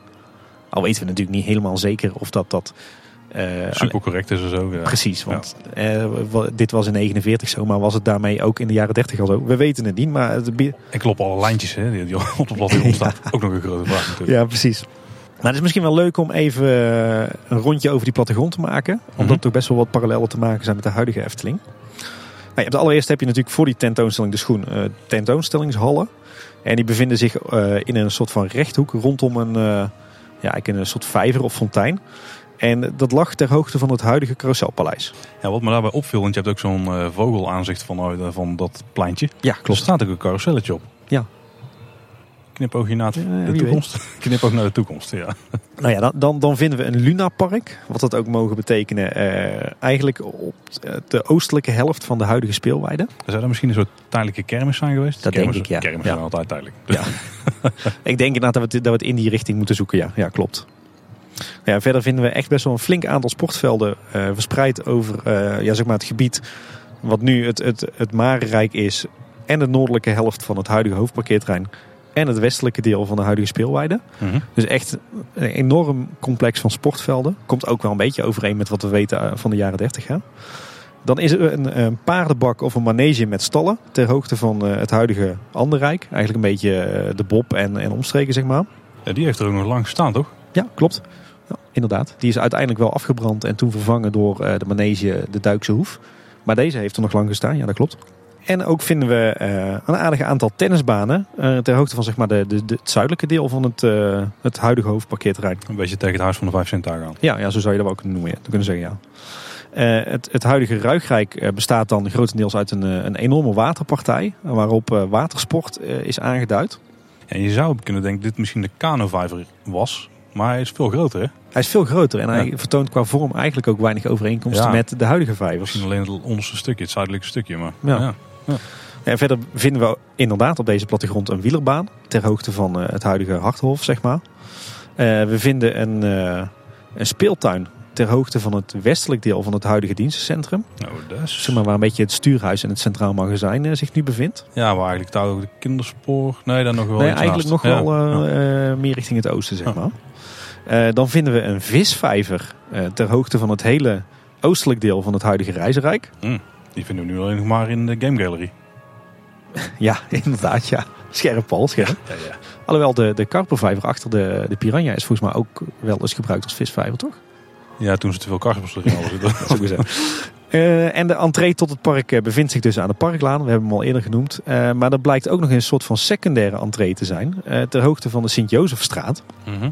En de Jozef, Sint-Jozefstraat is ook een eh, zijstraat van eh, de Van Heeswijkstraat. Die sta, ligt eigenlijk parallel aan de Parklaan.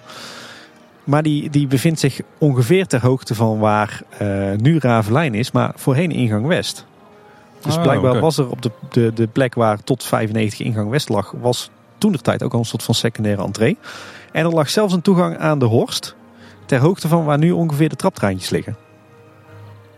Oh, ja? Ja. Oké. Wist ik ook niet. Nee. dat, eh, dat wordt je dus wijzer van die eh, plattegrond. Nou ja, de, de- de, pers die was echt enorm enthousiast. Eh, de Echo van het Zuiden die schrijft dan... Kaatsheuvelloon op Zand heeft in zeer korte spannen tijds iets groots opgebouwd. Dat iedereen met bewondering vervult. Met energie, met elan, met verbeten en eensgezinde wil om te tonen wat men vermag door eigen kracht en inspanning... heeft deze gemeente getoond wat het betekent en betekenen gaat. Het heeft iets groots tot stand gebracht. Niemand zal het wagen ons thans nog de bewering te betwisten dat onze gemeente zich daardoor heeft geplaatst in het centrum van de belangstelling van geheel het land. Er is geen plaats zo klein of zo ver afgelegen of men weet dat in het sport- en wandelpark de Kaatsheuvel een expositie gehouden wordt, gedurfd in opbouw en groots in uitvoering. Dat zijn lovende woorden, ja. Ja, precies. Wat overigens ook leuk is, is dat eh, we wisten tot voor kort eigenlijk bijna niks over die tentoonstelling. Maar ook weer in een van die boeken van Eduard Steenbergen vinden we echt een enorme berg foto's en oude aanzichtkaarten. Eh, en ik raakte, was er toch wel best wel van onder de indruk. Want het blijkt dat die tentoonstelling best wel professioneel was aangepakt. En dat het park er ook prachtig bij lag. Want die tentoonstellingspaviljoens, waar we het eerder over hadden, dat blijken echt heel erg rijk gedecoreerde tenten te zijn. Eh, de, de plantsoentjes in het park die lagen er strak bij en die waren volop voorzien van allerlei bloemen, maar ook allerlei decoratieve elementen.